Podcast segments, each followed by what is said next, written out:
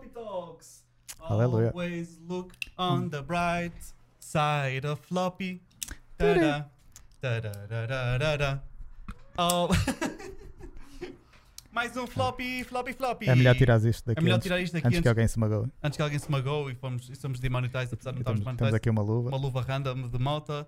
E hoje é o floppy 18. 18. Uh, ou 18. 18. 18. Também dizes, também dizes 8 8. e Oh. 80. 80. Está bem. Uh, então, mais uma moeda, mais uma volta. Sabe como é que estás a fazer enjoy deste confinamento? Olha, está tá a ser muito fixe. Vai fixe, não é? Jogar? Jogar, não poder ir a lado nenhum. Yeah, vai fixe. Adoro tudo isso. fechado. Sabes uma cena que eu me lembrei hoje? Hum. Uh, Lembras-te quando, quando o confinamento era bem fixe e as pessoas gostavam de ir para a janela bater palmas e agradecer aos médicos e agora já ninguém quer saber? Agora, ah, sabes o que é mais fixe? É tipo, se, sai, se sais da rua, tipo, no primeiro fim de semana deste confinamento mais extremo, não é? Estava tudo vazio e tipo as câmaras tipo, municipais até punham fotos de como olha a minha cidade, como Yeah. respeita, não sei o que Espetacular. Sais neste fim de semana, esquece, está cheio de carros. É como se não, é como se não houvesse nada Está tudo igual. Yeah. Uh, opá, é, mesmo, é modas, meu. É modas. O que eu mais me esqueço de estar aqui. Uh, e aqui tem boé de prédios para ver. E, e- e, uh, naquele momento começou a vir. O pessoal todo. Oh, valha-me Deus, meu.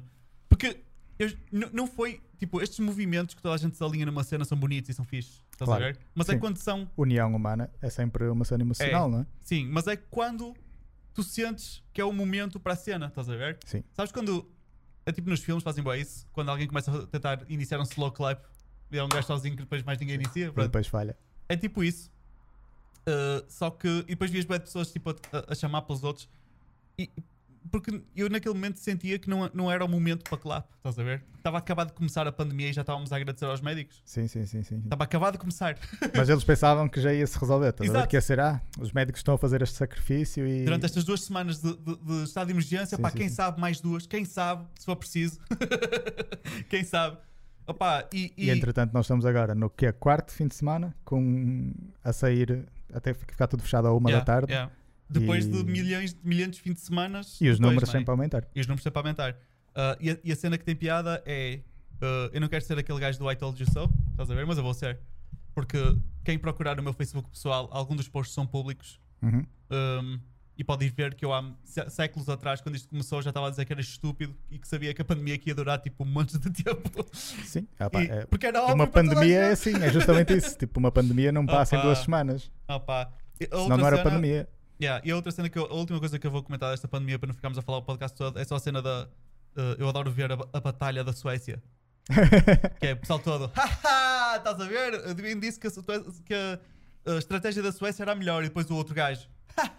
Eu bem disse que era- estava a dar cagada e eles vão ter que voltar atrás nas medidas. Depois, passado um bocado, os números afinal estão bons outra vez.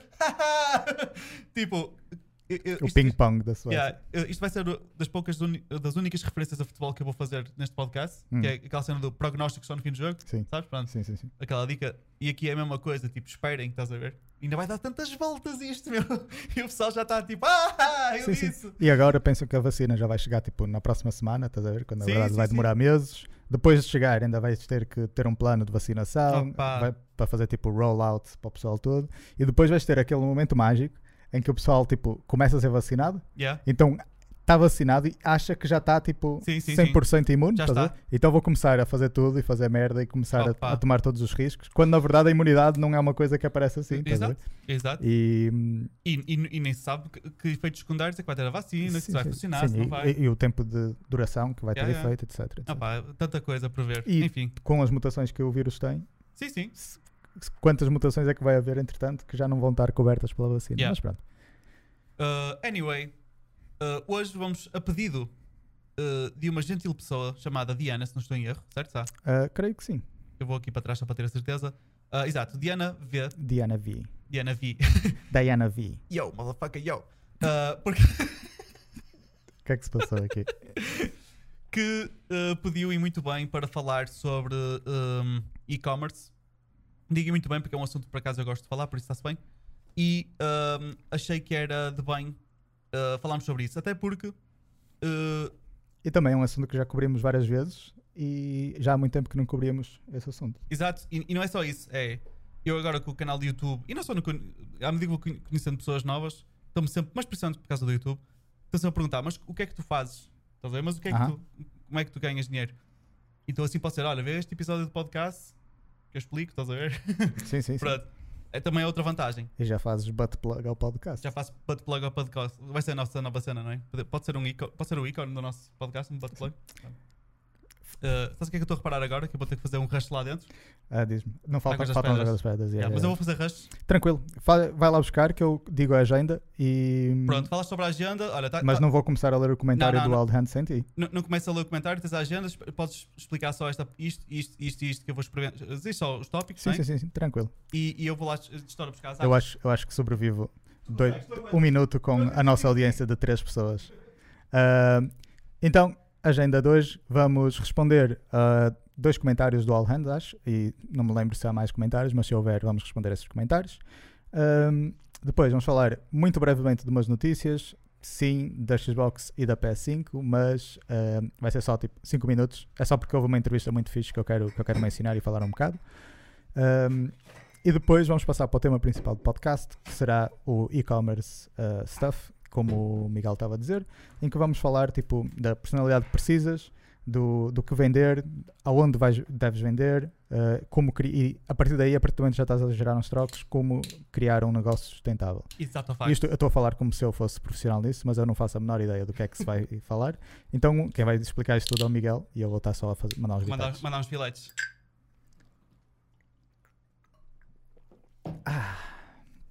Muito bem. Está a estalar. Está tá no ponto, está no ponto. Está dot. Pronto.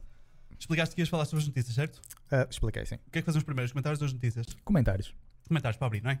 Sim, assim já fica Um, resolvido. Entretanto, ora bem, comentários. Hoje te- temos aqui o Wild Hand para, para, hum, para abrir, para, para variar, mas se. Tivemos se- mais comentários já agora e acho que devemos fazer acknowledge que foram Sim, positivos. Foram, foram todos. Uh, o Jorge Miranda já tinha dito, e acho que já referimos isto no outro, não já? Uh, Continuem tudo, tem tudo para correr bem, abraço e força, certo? Exato, Uh, exato, exato. Que ele é depois capaz. respondeu aqui, porque nós respondemos, ele viu, ele ficou contente e mandou um thumbs up e um homenzinho a chorar sim, sim, sim. Nós, nós é que estamos a gravar antes de uma semana, por isso não sabemos bem os dias. Pronto. E o Wild Hand corrigiu-nos porque eu tinha posto o episódio 16 e afinal era 17 e, e este é o 18. Dois. eu disse 17 ao início, eu não sei porque acho que disse, não sei, não. Ah, não, agora não, mas antes, quando estávamos a preparar, pensavas que era Ok, 17. pronto.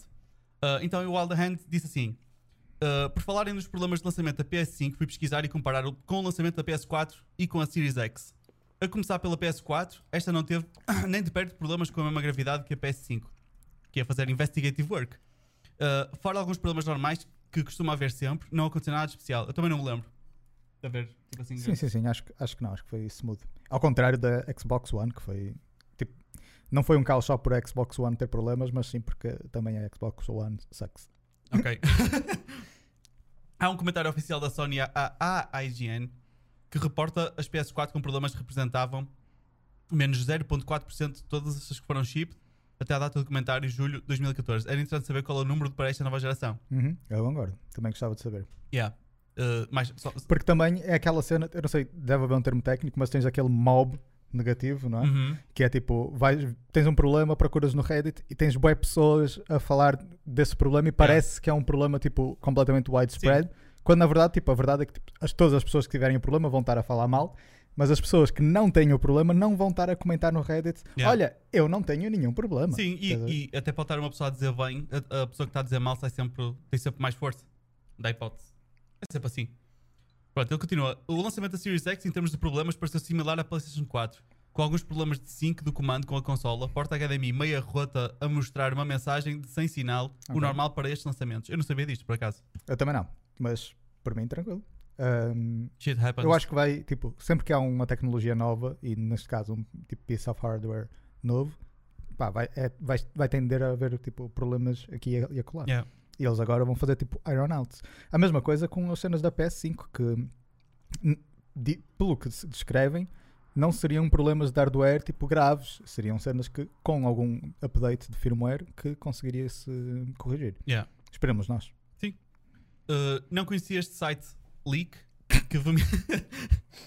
Tá que vomitou esse aborto desse artigo e deixa lá o meu desagrado com um comentário mais visual comparando o site a genitais masculinos. Boa, fizeste bem. No entanto, o verdadeiro Golden Nugget está nos comentários onde o visionário diz que o facto da Xbox ter o idioma português do Brasil não é de- e não de Portugal, que praticamente garante, atenção, garante, um massacre por parte da PlayStation à Xbox. Só por causa disso. Ah, em Portugal vai garantir. Tipo, isso não vai garantir. O Sim. massacre é garantido. Sim. Não é isso que, Não o, é isso que que o garante. exatamente. Mas é só em Portugal, atenção. Yeah. Uh, vamos todos respirar fundo antes de comentar este Bernardo Almeida Júnior. Uh, Gostei dessa. Uh, Coitado do Bernardo, mano. se, sempre uma, uma sessão a criar com ele, esquece-se de rir. Uh, e ele nem sequer faz assim tão mal ao mundo. Tipo, Não, não, não, não, não. Ele, ele é fixe. Tipo, ele está-se bem. Um, pronto. Primeiro, não encontrei qualquer informação na internet que confirme se o idioma é português de Portugal ou do Brasil. E depois, garante o massacre. Um detalhe de merda garante o massacre. A falta de noção é abismal e cancerígena. Uh, é a mesma coisa que, que não comprares uma, uma mansão porque queres mais 5 cm de quintal. A quantidade de pessoas que se importa, barra, vai notar uh, com a diferença de português Brasil para português, para português Portugal numa consola é igual à quantidade de neurónios desse gajo, é zero. Aliás, note-se que eu por acaso só. hum, Pá, eu não posso comentar porque eu a minha tem em inglês e ele nunca mete Sim, nada sim, em sim. português, por isso. Eu, tipo, durante alguns anos vivia debaixo de uma pedra e enquanto vivia debaixo dessa pedra achava que tudo aquilo que eu conhecia era a única cena que existia. Escreveste notícias com U? Sim. Não, mas foi de propósito. Ok. Olhei para aí notícias. É. Eu quando Estavas mandei no- mensagem também disse no- notícias. Ok, Não, então- era só para ser engraçadinho. hum, E- Notícias. Isso era um programa da SIC Radical, não sei se te lembras. lembro. Ok. Eu lembro bem. Vamos, vamos não comentar. Vamos então. continuar. Ahm, e, não, mas uh, presumi, imagina, eu- toda a gente que eu conhecia consumia conteúdo em inglês, Uhum. uh, quanto muito precisava de legendas. Quanto muito. Sim. E que as consolas, os menus, tipo, nem queriam pôr em português, porque já sabiam que era português Brasil. Isso já era tipo. Hum. tipo, nunca havia português de Portugal em nada, quase, quase nada. Cenas para, para miúdos às vezes havia. Ahm, e só recentemente que comecei a perceber que pessoas da nossa idade que têm o mesmo nível de educação, tipo, foram para a universidade, etc., e não sabem inglês de todo, é muito maior do que o que eu pensava. Percebes? Eu pensei que, quanto muito se não soubesse inglês, eram pessoas, sei lá, Mais velhas. mais velhas, uh, pessoas estúpidas, pronto, não estou.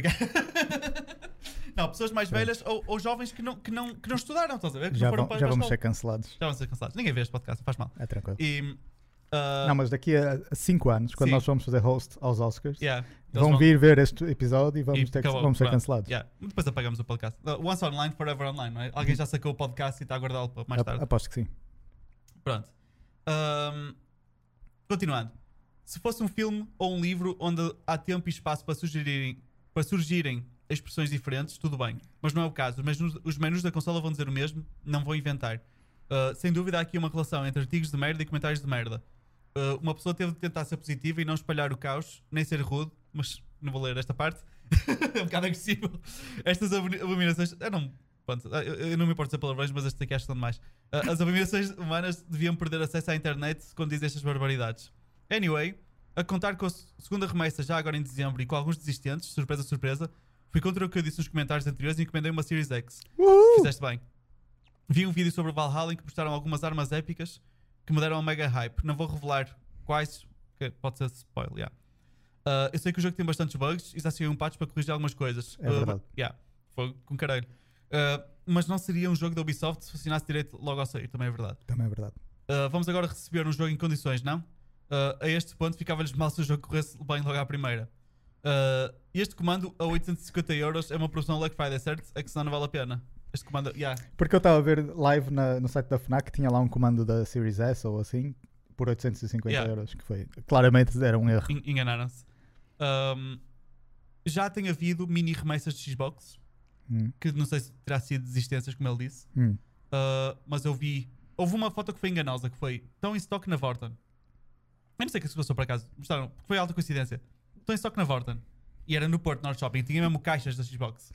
E eu, ei, fiz. Tinha, na verdade, acho que uma minha exposição e duas caixas, não é? Exatamente, era isso. E eu fiz. Ou seja, quem quisesse até gamava ali três. Yeah. Fui, fui uh, no telemóvel logo. Uh, isto era uh, sábado de manhã, tipo às nove e meia da manhã, para aí. Aliás, vi esse- o stock na noite anterior, de manhã, pensei, hum, estás a ver? Será que o stock foi não só no Porto, mas algumas unidades para todo lado?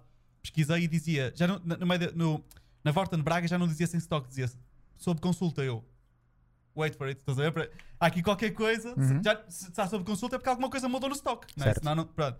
Eu, fuck it, vou lá. Uh, fui lá de manhãzinha. Quando cheguei lá, um, não estava nenhuma em stock. Perguntei à senhora, ela disse que não sabe nada. Tipo, não, não, tá- não há. Ok. E enquanto estava lá dentro ainda para garantir, pesquisei no telemóvel e já dizia sem stock. Ou ok. seja, se havia, foram o caralho E o no do. Porto, o que é que aconteceu? E porquê é que ligaste o flash? Opa, porque é no canto e eu carrego com, com a mão. A do Porto hum, não é stock. Era, são caixas de exposição que não têm nada dentro. Ah, mui- muito maroto. É, basicamente deve ser a que está em cima, é uma, e depois devem ter outra em exposição noutro sítio qualquer e é sim, outra. sim, sim, sim, sim. Já duas. percebi, já percebi. Ah, mas houve gente que comprasse, ou seja, houve mesmo uh, consolas em stock. Por isso é que, é que mudou lá para sob consulta, porque houve várias Vortons que tiveram ou desistências ou não acho sei. que a esse ponto já devias ter encomendado uma, Miguel.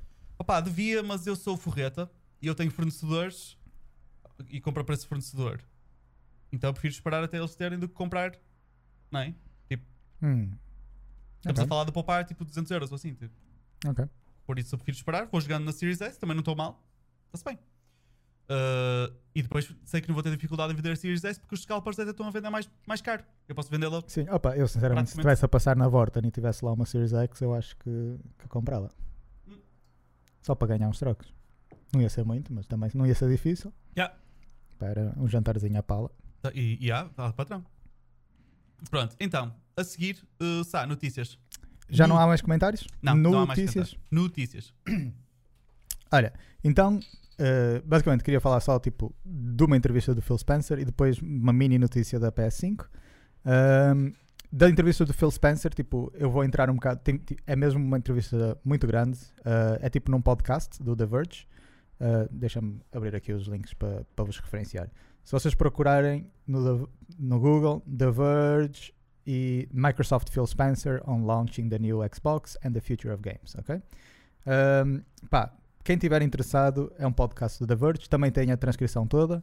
Ahm, e quem tiver interessado, tipo, eu acho que é, é uma, uma ótima fonte porque é uma entrevista extensiva, bastante clara, bastante transparente, como já é tipo característica do Phil Spencer, e ele aborda tipo para onde é que caminha a Xbox, o que é que o, o Phil pensa da indústria, tanto do xCloud como os competidores tipo o Amazon Luna, o Google Stadia, competidores no hardware como a PlayStation, Uh, o que é que ele pensa do Game Pass, dos first party games da Xbox, como é que isso vai mudar, etc. Quem estiver interessado neste tema de Xbox e, e quiser ver mais qual é a perspectiva do, do gajo à frente disso tudo, uh, recomendo que tipo, vejam mesmo a entrevista. Para quem não quiser estar interessado, eu vou só falar tipo, alguns tópicos em específico que eu, que eu tomei nota e, e também queria entrar em mais em detalhe sobre depois um probleminha uh, que, já, que já há algum tempo que anda aí brewing e, e nós ainda não tínhamos mencionado aqui no, no podcast. Ora, em primeiro, o que é que o Phil diz sobre não terem um grande eh, exclusivo no, no lançamento, ok? E eu não vou ler aqui a quote toda, mas ele diz I'm selling every console. He said? Não, me said. então vou resumir. Me said. Me said. Um, ele por acaso também diz me said, mas um, pela- pelo fato que as pessoas estão a gostar muito da consola e ele não consegue pôr todas as consolas nas mãos de todas as pessoas que, que quer. Uh, aliás, ele diz mesmo: I'm selling every console I can build. It's hard for me to point out how I would be selling more consoles today. I wouldn't be. Um, isto porque eles já estão a produzir o máximo que conseguem neste momento e mesmo assim estão, estão sempre a Não esgotar. chega. Um, quanto ao- à parte dos jogos, ele diz: We've made a huge investment in our first party games, in growing the amount of games we can build. Um, that can be special on Xbox and that there can be there for our Xbox fans, blá blá blá.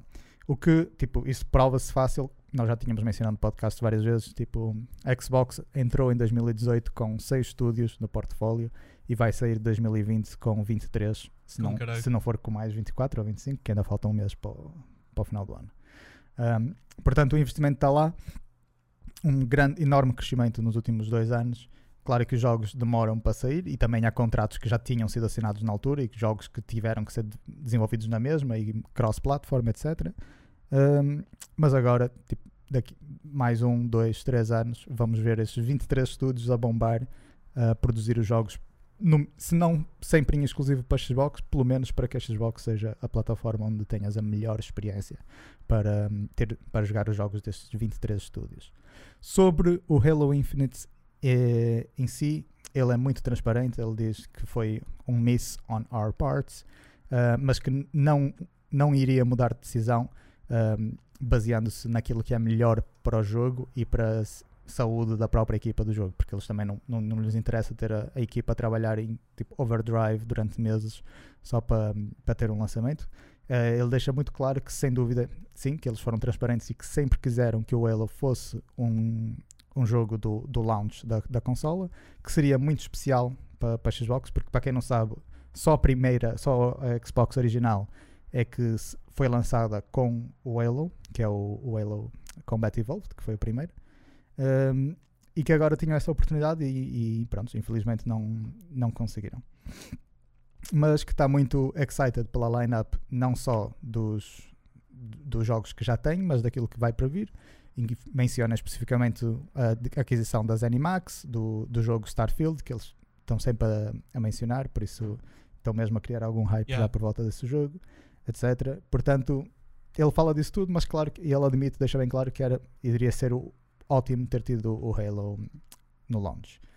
Sobre as console wars, ele fala um, especificamente que tipo que é contra uh, console wars e que um, I really que, que, há, que há um, um, um, core de fanboys, basicamente. Ele não me disse fanboys, mas é um core de pessoas que, que, parece que pensam I really want to fail so the thing to fail so the thing that I bought succeeds e que, que ele é muito contra isso que já disse antes que é muito distasteful um, e que não é tipo uma kumbaya thing uh, não é só para fazer aquele fake peace and love mas que é verdade porque eles estão no, no negócio de entretenimento e, e que o maior, a maior competição, competidor deles é a apatia dos, dos produtos e do a apatia dos produtos e, e dos jogos que, que, são desenvolvidos, dos serviços, etc.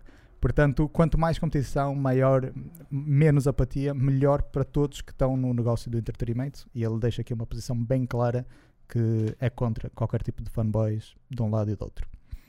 Uh, tem aqui um tópico que dava para pegar muito a fundo, que ele fala bastante, que é a parte do gaming mudar-se de hardware para cloud, que é uma coisa que já já, já falamos bastante também, também antes. Um, mas ele e o, o entrevistador disse, fez mesmo uma pergunta bastante clara de se ele acha que esta, este lançamento é o último lançamento tipo de um big piece of hardware uh, por parte da Microsoft. E ele diz: I don't think this will be the last big pieces of hardware that we ship. Um, e que percebe a lógica por trás disso e que faz sentido. Um, mas também menciona que neste momento ele não sabe para onde a tecnologia e a indústria vai evoluir, que eles estão sempre atentos e sempre a adaptar-se àquilo que os fãs querem e, e que vem a necessidade um, a aparecer. Ele dá um exemplo muito interessante que é It's funny because I'm sitting here and I look to my right and here's my Sonos speaker, a Sonos Move, which is a big piece of hardware and well done. Um, e the, the advance of streaming audio has not caused me to buy fewer audio devices. O que não deixa de ser interessante, que de facto, pelo contrário, tipo, na, se tu pensares, se calhar agora que tens uma, uma acessibilidade tão grande ao áudio, eu estou a ser aqui push, agora que tens uma acessibilidade tão grande ao áudio e diferentes tipos de áudio que tu queres e gostas e que tu podes ouvir a qualquer hora com uma enorme flexibilidade, tu acabas por até investir mais nesse, nesse, nessa indústria e compras equipamento melhor e mais variedade, como ele estava a falar no caso do Sonos. Por isso, e o que ele diz é que o streaming de, de jogos não será necessariamente o fim do hardware uh, para jogos. Um, e depois ele fala uma. uma... oh, não estou a aguentar. Uma grande distração. Para quem não está não, não tá a ver o vídeo, eu estava a levar aqui um push de um gato muito, muito a sério. Já está a vir outra vez lá, um, mas ele fala uma coisa muito interessante que eu, eu gostava de, de reter e estou curioso para ver como é que se vai desenvolver, que é when we think about the evolution of our game platform, it's really more of a hybrid game platform between edge and cloud. That's what we're shooting for. Ou seja, nós pensamos que o cloud gaming vai ser só tipo está tudo na cloud e não importa tipo aonde tu vais jogar o cliente é tipo dumb clients ou um thin clients é como se diria em termos técnicos um, mas ele vê a- pelo menos a possibilidade de, de haver um cliente, um, um- um modo, um esquema mais híbrido em que jogas a computação da cloud com ah, a capacidade também computacional do que podes ter no cliente para gerir outras coisas. E hum, o entrevistador nessa altura até fala tipo, what's stopping you from saying let's have Xbox as an app em vez de teres uma consola e com um mínimo de hardware specs e, ju- just run it on a smart TV. Ou seja, o que é que o que é que está a parar neste momento de teres em vez de teres uma Xbox consola, teres uma Xbox app que dás, tem uns requisitos mínimos de hardware e tu corres aquela app em vez de teres uma a tal box. E ele diz mesmo, I think you're going to see that in the next 12 months. O que hum, é uma previsão bastante, bastante agressiva e clara por parte deles. Ou seja, eles já têm isso in the works. Um, no próximo ano vamos ver uma app para Smart TVs que, hum, em que essencialmente vais ter ah, toda a funcionalidade e, e a experiência em ambiente de uma Xbox sem teres a tal, o tal, a tal caixa quadrada um, que vai fazer a parte computacional. E ele diz: uh, A TV is really more of a game console stuffed behind a screen that has an app platform and a Bluetooth stack and streaming capabilities. It, is it really a TV anymore, or is it just the form and function of the devices that we used to have around our TV consolidated into a big screen that I'm looking at? Uh, o que acho que é uma análise bastante sóbria da, da evolução da indústria e do futuro, em que é, de facto é verdade, tipo, a televisão antes era tipo uma tela com um canhão de íons ou átomos ou whatever que era para fazer a, a- a reação os- nos CRTs. Um, e hoje em dia, tipo, a televisão é basicamente um ecrã gigante digital com um computador por trás e que faz todo aqui, tudo aquilo que nós tínhamos dispositivos à parte para fazer. Até a Chromecast que veio e foi tipo uma grande cena na altura, tipo, já está um bocado deprecated porque as televisões já incorporaram isso. Um, e tu agora na tua televisão tens bom áudio, tens streaming de áudio, de vídeo, de filmes, de séries, todas as coisas que tu antes ias precisar de dispositivos à volta, agora está tudo lá. Ainda falta o tal dispositivo que é uma consola de jogos, mas se tiveres uma app que te dá isso tudo um, e a televisão tem o hardware mínimo para correr a experiência daquela app com qualidade, então se calhar o futuro já não, já não vai passar por aí. Um, para terminar esta parte mais genérica, ele também fala do problema de supply and demand que estamos a, a ter. Eu não tenho aqui uma quote grande que eu não vou estar a ler, mas ele diz mesmo que vamos estar nessa situação de não ter enough supply, uh, provavelmente até well into uh, a primavera Uhum. e, e que provavelmente até lá vai tipo a- a- a- acalmar um bocado e que vais conseguir arranjar stock aqui e ali, mas que vai acabar muito rápido e que se tu, se tu queres uma, então sem ele querer ser um vendedor, ele diz para assim que vires para pegares uma, porque não vai ser fácil e vai continuar isso a ser difícil durante os próximos meses. Ah, uma coisa que ele disse que eu achei interessante eh, é que eles co- construíram mais Series X do que Series S. Um, o que mais uma vez parece uma análise bastante sóbria do mercado. Eu acho que eles têm a expectativa de que a Series S seja a consola mais vendida na geração, pelo menos da parte deles. Um, mas também têm a perfeita noção que quem vai adotar logo a nova geração no, no primeiro ano eh, são os maiores entusiastas e que por sua vez vão querer a comprar a, Series X, a Series X. Portanto, faz sentido que eles comecem a produzir mais Series X e daqui a um ano ou assim haja um ponto de inversão em que comecem a produzir mais Series S, porque também é o que acho que vão vender mais no, no long run. Epá, eu, isso já é uma coisa que nós poderíamos ter previsto, mas que agora temos aqui uma confirmação por parte do Phil Spencer. Ahm, para terminar, o tópico que eu queria entrar mais a fundo e que, que eles falam na entrevista, eh, eu não sei, Miguel, se tu tens, eh, estás por dentro disso, mas nós já, eu já, já era para ter trazido aqui no podcast há algum tempo, mas como o Phil Spencer falou, então achei que era mesmo a altura ideal para trazer. Um, basicamente, desde que saiu, uh, foi lançada a PS5, que hum, Digital Foundry tem feito, que é um, um ótimo canal de YouTube que faz uma no- ótima análise técnica da performance de jogos e hardware, etc. Neste caso, vamos falar da análise técnica dos jogos. Um, feito comparativos entre a Xbox e a PS5, em que eles pegam nos jogos tipo cross-platform e correm na Xbox, fazem uma análise técnica de de como está a correr e fazem uma análise técnica a correr na PS5 e depois comparam e dão, dão a conclusão do que é que qual é a consola que está a correr melhor, em que é que uma consola se calhar corre melhor do que a outra, etc. E hum, há bastantes jogos do- dos que eles analisaram. Lembro-me assim de cabeça do Devil May Cry 5, o Watch, Watch Dogs Legions, o Assassin's Creed Valhalla, em que al- alguns desses, desses jogos correm ligeiramente melhor na PS5 do que, do que na Xbox. E por melhor estamos a falar de maior frame, mais, maior frame rate, por exemplo. Um, eles próprios, e aí é que as pessoas, tipo, acho que eles veem o vídeo, mas só veem a parte que, que lhes interessa.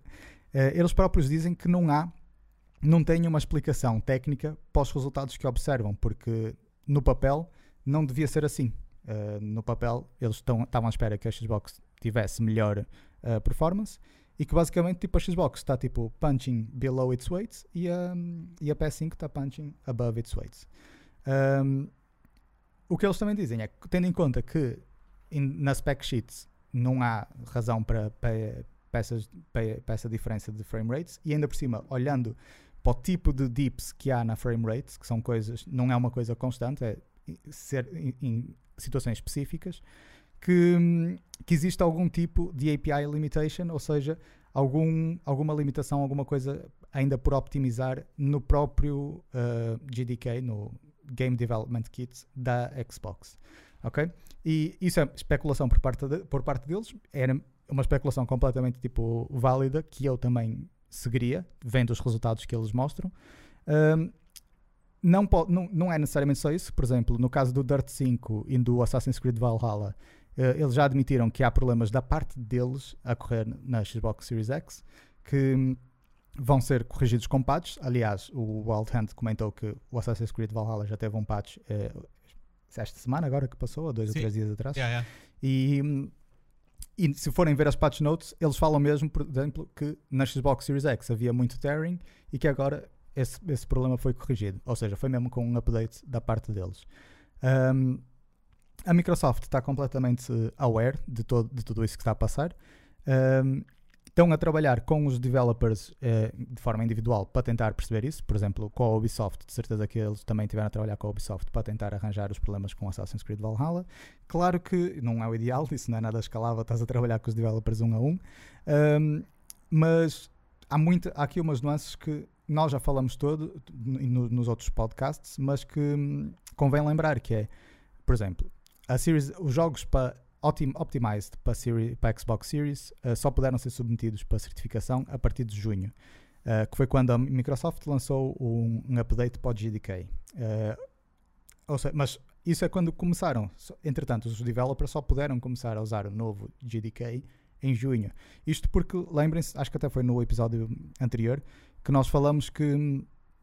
Mas até, olha, até tinha uma, uma quote do, do Phil Spencer aqui. Onde é que está? Não, não, não. Não, não, não. Supply and demand.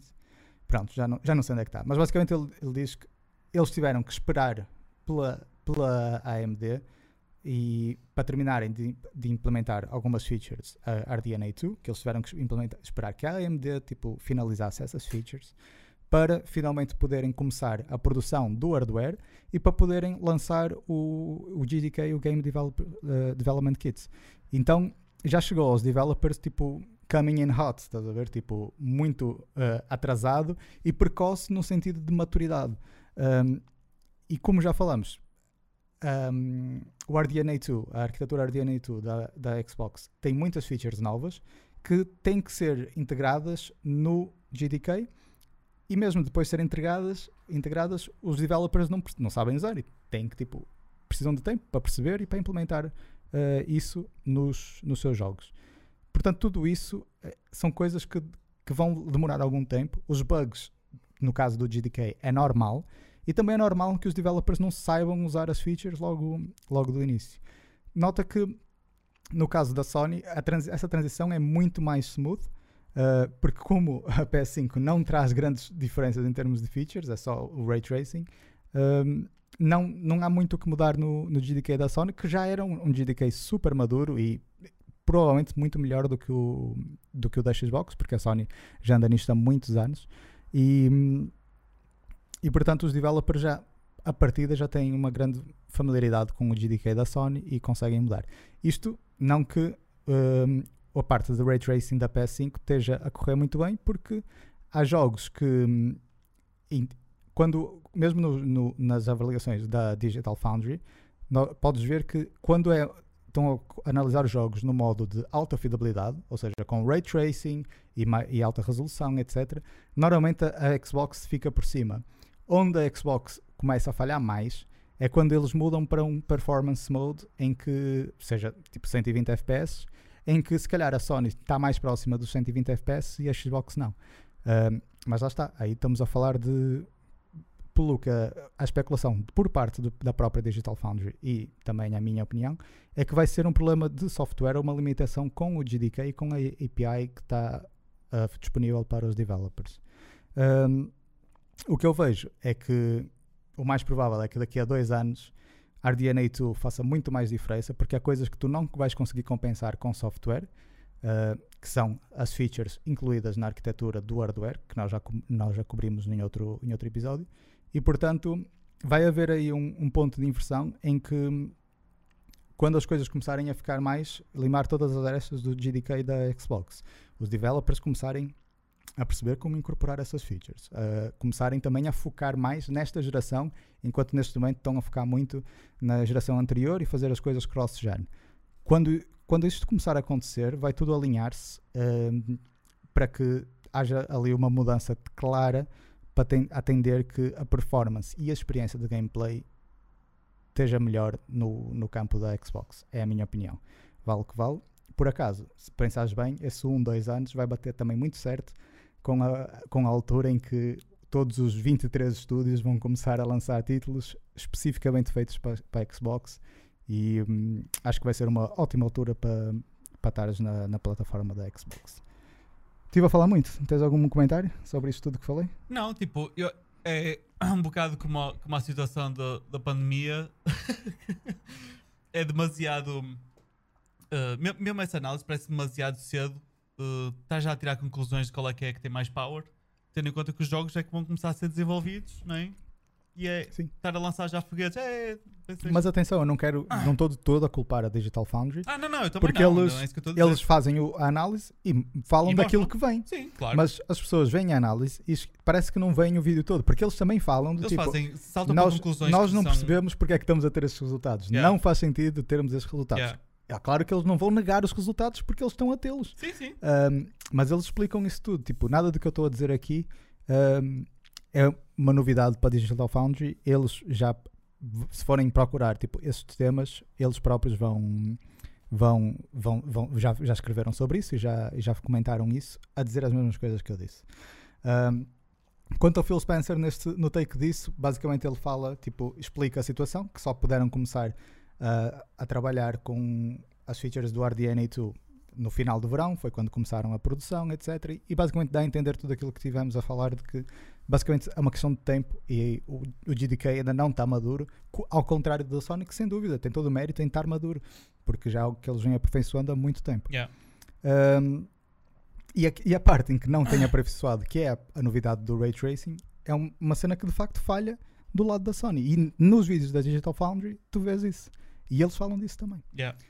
Uh, passando para as notícias da PS5, só queria dar, falar, comentar uma cena muito engraçada que eu vi, uh, porque eu já tinha visto um artigo na Eurogamer há uns, uma semana atrás, já, já foi antes do último podcast, que dizia que o Call of Duty Warzone, que é um jogo tipo, super popular, uh, eu achei piada, pronto, que era, eles lançaram uma versão 120 FPS para Xbox Series X, Sim. ok? Mas eles não disseram nada a ninguém. Eles simplesmente lançaram um update, yeah. estás a ver? E, fico, e, e, e, ninguém, tipo, disse nada. E eu achei piada, tipo, foi por aí que eu peguei a cena, que era o artigo da Eurogamer, era dizer, tipo, a Activision lança, a Infinity Ward lança esse update silently. Yeah. Tipo, ninguém quer saber que a Series Box, sim, que, sim, que a sim, Series X tenha, tenha 120 FPS. Uh, mas não lançaram para PS5. Mas pronto, ninguém comentou isso. Viu-se o artigo da Eurogamer, mas eu não vi em mais lado nenhum. Mas pronto, tomei nota. Entretanto, esta semana saiu um outro artigo também da Eurogamer. um, e agora com alguma, algum input por parte da, do developer do Rocket League, que também já teve um patch para a Series X, também de 120 Hum. FPS. E, mas eles, nesse caso, conseguiram mesmo falar e ter um comentário da, da Psyonix, que é o developer da, do Rocket League. Tinham tentado o comentário da Infinity Ward, não tiveram na altura. Que Psyonix diz? Diz: Enabling 120 Hz on Xbox Series X or S is a minor patch, but enabling it on PS5 requires a full native port due to how backwards compatibility is implemented on the console. And unfortunately, it wasn't possible due to our focuses on elsewhere. Um, isto para dizer, tipo, só com- confirma a coisas que já tivemos a falar desde o verão, que em termos de backward compatibility, a Xbox teve sempre um approach muito mais favorável e de facilidade para os developers, Yeah. quanto a PS5 sempre foi, ah, backwards compatibility, isso não existe, nós, we believe in generations. Depois, afinal, até pode ser backward compatibility, mas vai ser o developer é que tem que, Yeah, se, yeah. tem que se amanhar. E, e agora vê-se isso, estás a perceber? Que a Xbox investiu milhares de horas a fazer com que backwards compatibility fosse uma experiência não só smooth para os developers e para os players, mas também que funcionasse bem e que os jogos que tu tinhas antes corressem melhor, igual ou melhor na nova geração. E aqui tu vês um exemplo disso de dois developers que não são pequenos, o Rocket League e o Call of Duty Warzone são dos maiores jogos da, da atualidade, ma- que fazem um minor patch e têm uma versão do jogo que corre a 120 ah, Hz na, na Xbox Series X. Tanto um como o outro não têm essa, essa versão na PS5 porque ia requerer um, um port muito, muito extensivo do, do jogo. Ou seja, iam ter que mudar muita coisa do código para conseguir pôr aquilo a correr na PS5, quase como se estivessem a reescrever o jogo em específico para a PS5. E achei que era uma, uma cena fixe para trazer ao podcast. Yeah. O que é que te parece, Miguel? É, é interessante. Um, eu- o que eu gosto é de estar a ouvir isto pela primeira vez vindo de ti e não ter visto nada sobre isto em lado nenhum. Pois, opá, curiosamente, os dois artigos da Eurogamer. Euro, Europa, que é onde a PS5 até Sim, tipo, sim, tem sim, mais. sim. Engraçado. Opa, e lá está, tipo, no primeiro, no, no primeiro artigo, eu, pá, eu, eu fiquei com aquilo na cabeça, nem trouxe nada ao podcast, porque não- acho que não tinha interesse, mas foi só pela cena do. Como nós já temos aquela narrativa de que o pessoal caga um bocado na, na Xbox, porque Yeah. é o, não é o que vende. change of pace. Um, opá, eu achei engraçado a própria Eurogamer dizer: Ah, a Infinity Ward lança aqui um, um silent patch para a Series X em que tem uma nova feature by fish. Yeah. Mas ninguém disse nada. Sim, nem a, sim, nem sim. a Infinity Ward, nem o developer que teve o, o trabalho de Fazer fazer a aquilo cena. e que só melhora o produto deles. Nem eles tipo, fizeram um grande ah, barulho com isso. Yeah. a? E pronto, achei engraçado. Depois foi quando via da, da Rocket League que fiz a conexão. Espera, mas aí aqui um padrão.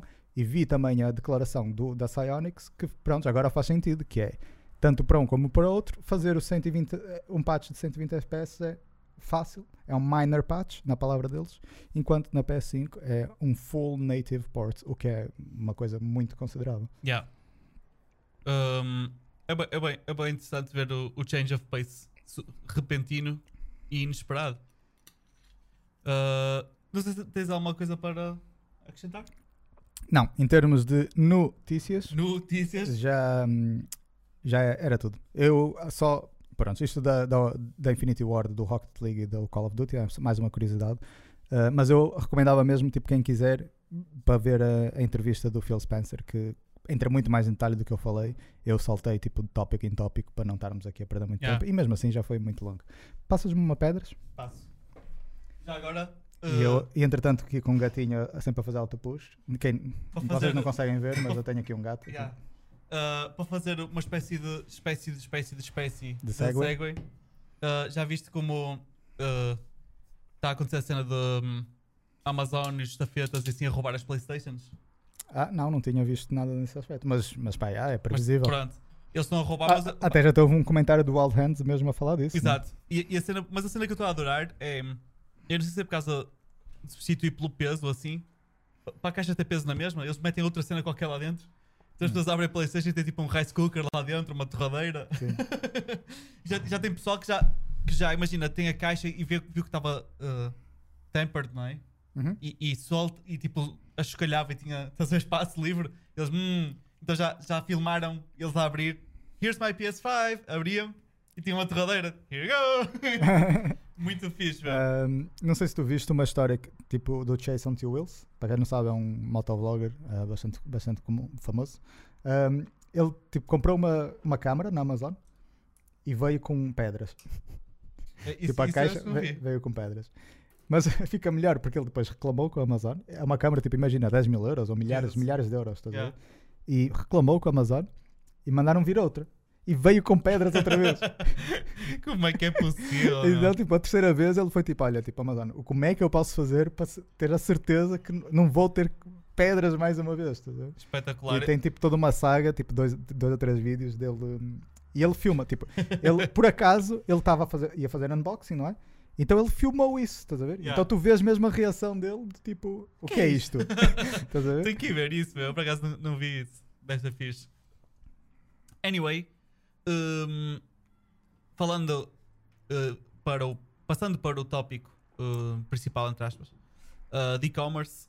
hum, ora bem, como é que eu vou começar? Como é que eu vou começar? Eh, pela personalidade que precisas ter para Sim. e-commerce. Uh, ah, estava a pensar, tipo, porque. Uh, Podes, isto. podes falar um bocadinho de ti e porque é que as Sim. pessoas se calhar podem te dar ouvidos. Não, mas é, sim, eu- as pessoas podem me dar aviso a mim porque, porque eu consigo vender cenas online e aquilo que podem saber e que existe. Não só isso, como fazes a tua vida a custa Sim, disso. claro. E não só fazes a tua vida, como tens tipo disponibilidade financeira e temporal para investir em ti Yeah, e nos outros projetos, como o YouTube, como este podcast, sim, comprar este equipamento todo que nós estamos a usar. exato. E Tudo isso com e-commerce. tudo isso com e-commerce hum, e, e roubar, basicamente. mas uh, aquilo que eu posso dizer é. Uh, modéstia à parte, eu já domino os marketplaces. Eu, se quiser, se, começar, se tiver que começar agora do zero, eu até consigo manter a qualidade de vida. E já o fiz antes. Um, porque no instante chego à net, crio outra loja online, eu vendo produtos completamente novos e, e no mesmo mês estou a tirar um salário. Pode não ser um bom salário, mas é um salário. Pronto. E no teu ateliê já tens as ferramentas necessárias Sim. para mas mesmo- criar os produtos de- variados. Claro, sim, mas eu neste momento até estou a imaginar começar exatamente do zero. Sim, ok? sim, sim. Do zero, sem nada. ok? Não tenho nada, eu vou começar do zero. Mas tens a knowledge. Exato, tenho a knowledge e eu vou. Eu a este ponto consigo literalmente começar do zero, sem nada, sem máquinas, sem dinheiro, Uhum. começar a loja, começar a vender e ao final do mês comprar as máquinas que eu preciso para fazer as próprias encomendas que já vou ter, percebes? Pronto. Um, isto é o knowledge que eu tenho, essencialmente. Uh, eu não sou expert da parte, uh, se calhar, o endgame. O endgame, digo, ter um, um- uma empresa megalómana de, de- de e-commerce, não é? De milionária. Uhum. Dessa parte, não. Mas qualquer coisa que seja. um, independente, sem ser depender de marketplaces, etc. Sim, e tu- mas tudo que for marketplace ou, ou mesmo criar um negócio para tu te sustentares, isso para mim é, é bastante fácil. Ah, e uma coisa que já agora que ficam a saber sobre a minha personalidade é ah, existem muitas coisas que eu já experimentei ah, na vida no geral, seja hobbies ou, ou hum, estou a ouvir um barulho vindo do meu micro está-me a irritar, seja hobbies ou, ou, ah, profissões, entre aspas, em que eu experimentei e cheguei a um ponto que não é o ponto mais alto, mas é um ponto que eu fiquei tipo, ok, estás a ver? Já não. Para mim atingi o pico, não é? Uhum. Uma- como audiovisual, por exemplo, não é? Para mim eu atingi o pico. Eu já disse isto no, no, nos Sim, sim, quando falamos da carreira e assim. Porque é que eu sinto que atingi o pico? Porque eu não queria ir muito mais longe com aquilo anyway, percebes? Então para mim, eu atingi mais alto do que alguma vez achei que ia atingir com aquilo, estás a Sim, ver? sim, sim. Não quer dizer que ganhaste um Oscar em Sim, Hollywood, nada. mas, Mas também nunca querias isso. nunca quis isso e aliás, eu nunca pensei sequer que fosse possível eu trabalhar em cinema em Portugal e fiz isso. E agora perguntas, ah, mas que fizeste um filme sozinho e que foi para o cinema e toda a gente viu? Não. Eu fui- trabalhei num- numa pequeníssima parte de um filme que nem foi feito por mim, feito, mas eu trabalhei lá, pronto. Mas anyway, eu achei que nunca ia fazer isso sequer, estás a ver? Pronto. Porque isso é. Tantas pessoas a, a tirar cursos absolutamente inúteis de cinema em Portugal para poderem ter essa oportunidade e eu tive e caguei total. Pronto. Mas o que acontece? Uh, e-commerce, se calhar é a coisa que eu aprofundei mais de, de todas as coisas que eu experimentei, mas mesmo assim, isto, como cheguei a um ponto onde eu consigo não só um, sustentar-me a mim e a mais pessoas com um negócio uh, e viver super, super bem, Uh, eu sei que de, de, uh, é como quase começo a, a aprender cada vez mais sobre a vida no geral, apercebo-me disto que é Hum. os primeiros 80% é de fácil, os últimos 20 são os mais difíceis e é tipo os últimos 5, não é? Imagina aqueles primeiros 80% que vamos chamar-lhe uh, se calhar o género 80% do esforço que tu fazes ou do caminho que tu fazes começar e nananana, é de fácil. E depois, para ir buscar só. Parece que já estás na, na reta final. Porque en- entre estás a ganhar, e vamos imaginar que estás a ganhar 2 mil euros por mês e tens um- mais ou dois ou três funcionários e tens uma empresa pequenita, entre esse ponto, parece, sentes que já não vais crescer de ter uma equipa de 5 pessoas para 6 e para 7 e para 8. Sentes que é ou é 5 ou é 1000. Sim, sim. Estás a perceber? Pegando no, tu- no teu exemplo dos 80-20, não é? É 80% do caminho dá-te 20% do, do retorno, Exato. nesse, nesse teu caso. E depois aqueles 20% do final é que Yeah. te vão trazer os 80% do retorno. E que na Pronto. verdade quem for opá, um magnata do, do e-commerce vai ter trabalhado muito desses últimos 20% Exatamente. para se di- distinguir e diferenciar Os outros de- 80. dos outros 80% pessoas, Pronto. que a maior parte das pessoas, lá está, 80%, terá, terá atingido. E, e a cena é, E esse pequeno, essa pequena diferença faz muita faz diferença. toda a diferença. Aquilo que eu atingi, eu costumo dizer que é fácil. Fazer dinheiro online é fácil. É fácil se tiveres os traits de personalidade que eu vou falar a seguir. Ah, e é só personalidade, não é educação, não é dinheiro, não é. é- as desculpinhas da merdinha que as pessoas dão para não fazer não as é cenas. cultura, não, não é, é cultura, não é cursos. não é, não, não é o curso que tiraste, não é cultura, não é porque o teu papá tem dinheiro ou o teu papá não tem dinheiro. Uh, full disclosure, o meu papá tem dinheiro, mas ele não me dá, por isso é que se ele não tivesse. e não, é- não dá, também estou a ser injusto, não é? Ele dá, claro que dá, como qualquer pai que pode dar ao filho uh, dinheiro ou dar-lhe cenas, mas se calhar o meu pai, a proporção de, do que ele poderia fazer versus o que faz, É tem nada a ver. 80-20 também. É 80-20 também, pronto. Ah, e quem, me- quem, quem me conhece pouco, se calhar assume que o meu sucesso veio do meu pai. Quem me conhece muito percebe perfeitamente que isso não é realidade. Pronto. Ah, mas também não importa porque as pessoas veem o trabalho que eu faço e o trabalho está lá. Por isso não é muito para onde fugir, whatever. Sim, eu curto muito essas áreas de trabalho que hum, tipo o trabalho fica feito, estás a ver? Não, Yeah. há, não há espaço para hum, garganta, estás Yeah. a perceber? Em que os resultados estão à mostra e cada um pode verificar por si. Sim, sim, e aqui é, é o caso, porque tu, e, tu, e tu podes atirar desculpa, ah, mas tu tinhas dinheiro para injetar para o negócio. Tu, tu vês, consegues literalmente ver que o meu negócio não, é, não precisas do dinheiro. Uhum. Sabes, tu. com- eu sei que. Pronto, agora vou falar de barriga cheia entre aspas, mas imagina, tu com 500 euros constróis um negócio igual ao meu. Percebes? Digo falar de barriga cheia porque 500 euros para mim pode ser pouco, mas Pelo menos a nível de marketplace. muito. Sim. Mas mesmo assim, 500 euros a comparar com. Queres abrir um café? Com caralho, vais gastar tanto dinheiro, vais gastar tipo sim. 20 vezes mais, percebes? À vontade. no mínimo. Uh, qualquer outro negócio que tu vais abrir vai custar muitos dinheiro e este negócio só precisas de 500. E estou a dizer 500, na realidade, vou dizer assim, 100, 200 euros. Abres um negócio, top, estás a ver? Uhum. Uh, só precisas de uma máquina, Pelo basicamente. menos ganhas o- com, com 200 euros já vais ganhar o suficiente para depois ter Sim, os sim. 500 euros. Não, eu, eu digo-te mais. E abris um negócio ainda maior. Se, se alguma coisa uh, terrível acontecesse na minha vida, seja por qual razão for, imagina o meu negócio colapsava porque, não sei, man, uma multa do Estado porque viu que eu estava a separar o lixo e não devia. Eu... Digo isto porque eu tive para levar uma multa por, por separar o lixo. Por separar, sim, sim. Porque estava a separar, enfim, whatever. Não vou entrar em detalhe nisso, começa a entrar em reis. Um, mas um, o que acontece é. O que eu faria, se calhar, em vez de. Imagina que eu tinha começado do zero, não é? Por causa de ter separado lixo, eles deram uma multa de um milhão e eu tive que declarar falência e começar do zero e comecei. Pronto. Eu literalmente fazia essa estratégia que eu estava a dizer de gastar só 200 euros e tu precisas só, fora do gozo, 200 euros e uma secretária deste tamanho para trabalhar. Percebes? Não há desculpas. Tipo, não há. Percebes? Um, o, resto é, o, resto é, o, o resto que tens que fazer, por exemplo, para mim era fácil porque eu já tenho conhecimento. Eu só precisava da máquina, custou 200 euros. Nem isso, mas pronto, eu estou a dizer 200 já não dá para cima por causa de outras despesas que apareçam. Um, Matéria-prima, e não sei o quê. E, e punha aqui na secretária, mandava este setup do YouTube que o caralho que me dá dinheiro e não. E, e, e punha aqui Só a máquina gasta dinheiro. só gasta dinheiro e, e, e, e, e, e punha-me aqui a curtir, a trabalhar. E com isso eu conseguia continuar, manter a minha qualidade de vida só com uma máquina de 200 euros. Por isso não há. Eh, é só eh, knowledge que tu precisas. eh, e esse, o conhecimento que tu precisas não é. Tu vais estudar a boa, não sei o quê, não. A partir do momento em que tu tens esta primeira parte que eu vou falar agora da personalidade, o conhecimento vem grátis a seguir. Estás a ver? Estás a perceber o que eu estou a dizer? E acho que tu percebes isso. Sim, sim, sim, Pronto. eu estou a perceber. Mas eu queria só, tipo, entice os nossos ouvintes a dizer que, tipo, tu vais spill the beans e entrar em detalhe como é que vais fazer isso tudo. Sim, sim, sim. Ok. Pronto. Um, e aqui a cena é. Porque até agora parece que vais vender um curso de como how Exato. to e-commerce. Não, não, exato. Aqui, aqui eu, eu não cobro, eu não acredito em, em cobrar por uh, este tipo de informação.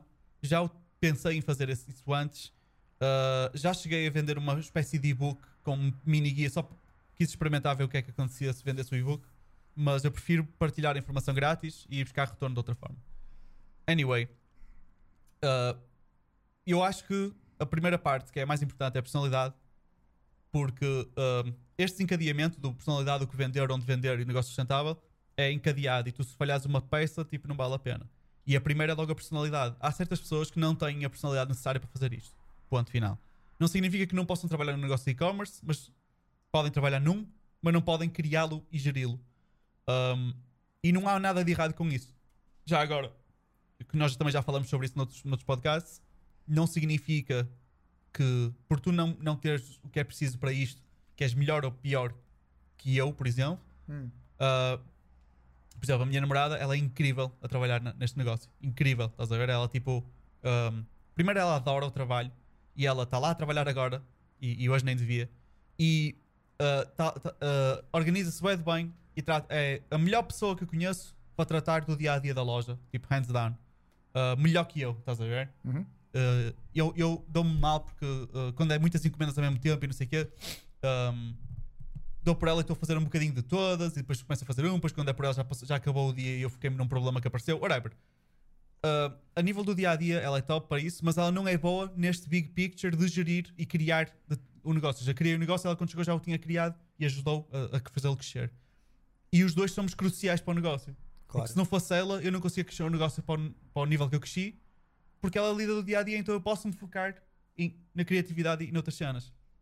Então ela foi absolutamente crucial. Isto para dizer que se tu tiveres esta personalidade mais que para a minha namorada, se calhar uh, ou arranjas alguém para trabalhar contigo, ou uh, fazes as coisas de outra forma, não sei, mas de qualquer maneira, para criar do zero, a tua personalidade tem que ser uma pessoa incrivelmente energética como eu. E eu acho que, tipo, um, essa energia vem também de gostar de- de- do, que, que fazes.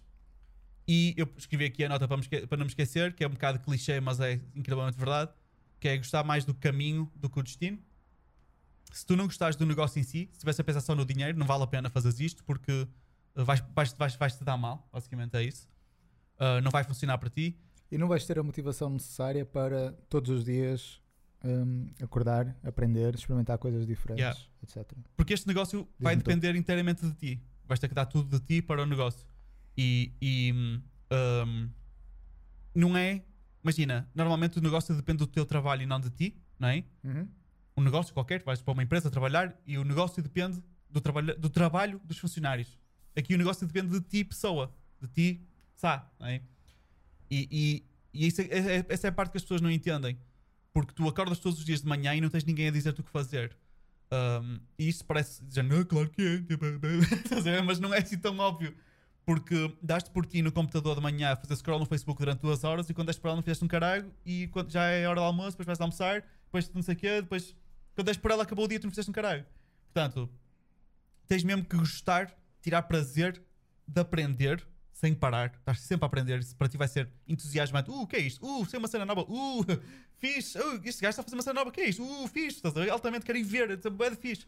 Um podcast de marketing. Uou, estou mortinho por ir ouvir. Isso aconteceu-me agora. Um novo gajo lançou um podcast de marketing. Um gajo grande em Portugal. Fiquei mesmo curioso e eu mandei uma mensagem com uma sugestão de um tema e ele aceitou o tema. E eu, top, estás a ver? Estou mortinho por ouvir e nem sequer ouvi o podcast, mas estou mortinho por ouvir. E eu fico sempre super contente com a oportunidade de aprender, percebes? E se tu não tiveres essa, essa energia, não vale a pena. Um, porque os teus dias vão ser passados a investigar, aprender, Experimentar. experimentar, falhar a toda a hora. E, e tu nem vais dar por ela que estás a falhar. Eu, eu- eu se me perguntasses tipo, em que é que eu falhei, eu nem sei. Sei lá. Pá, posso-me lembrar de um ou outro produto que eu achei que ia vender bem depois não vendeu. Mas eu não me lembro. Para mim, tipo, foi tudo uma experiência, estás a ver? Tipo, foi bem fixe. Já, hum, o que é que é isto? Ah, não está a dar, ok, está-se bem, vou fazer outra cena. Isto, hum, fixe. nem me lembro, mas de certeza que eu fiz cenas parvas tipo ao longo da way, tipo, sem parar. Mas eu não me lembro. Claro. Provavelmente fizeste mais cenas parvas do que não. Sim, de cer- de certeza, claro que sim. É o normal. Um, pronto.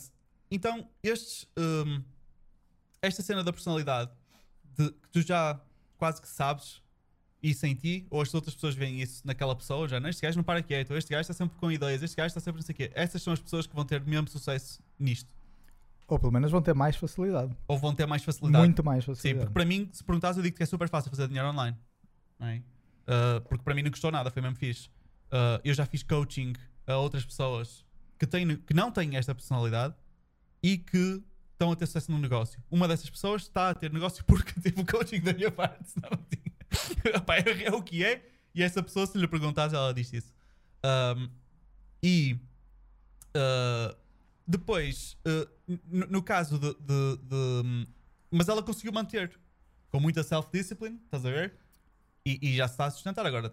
Não está a ganhar um milhão, não é? Mas Sim, sim. Opa, eu acrescentaria que na questão do self-discipline não é só. Diz-me tu, tu, eu não sei nada disso, não? mas acho que não é só hum, a parte de ai, não posso perder duas horas no Facebook.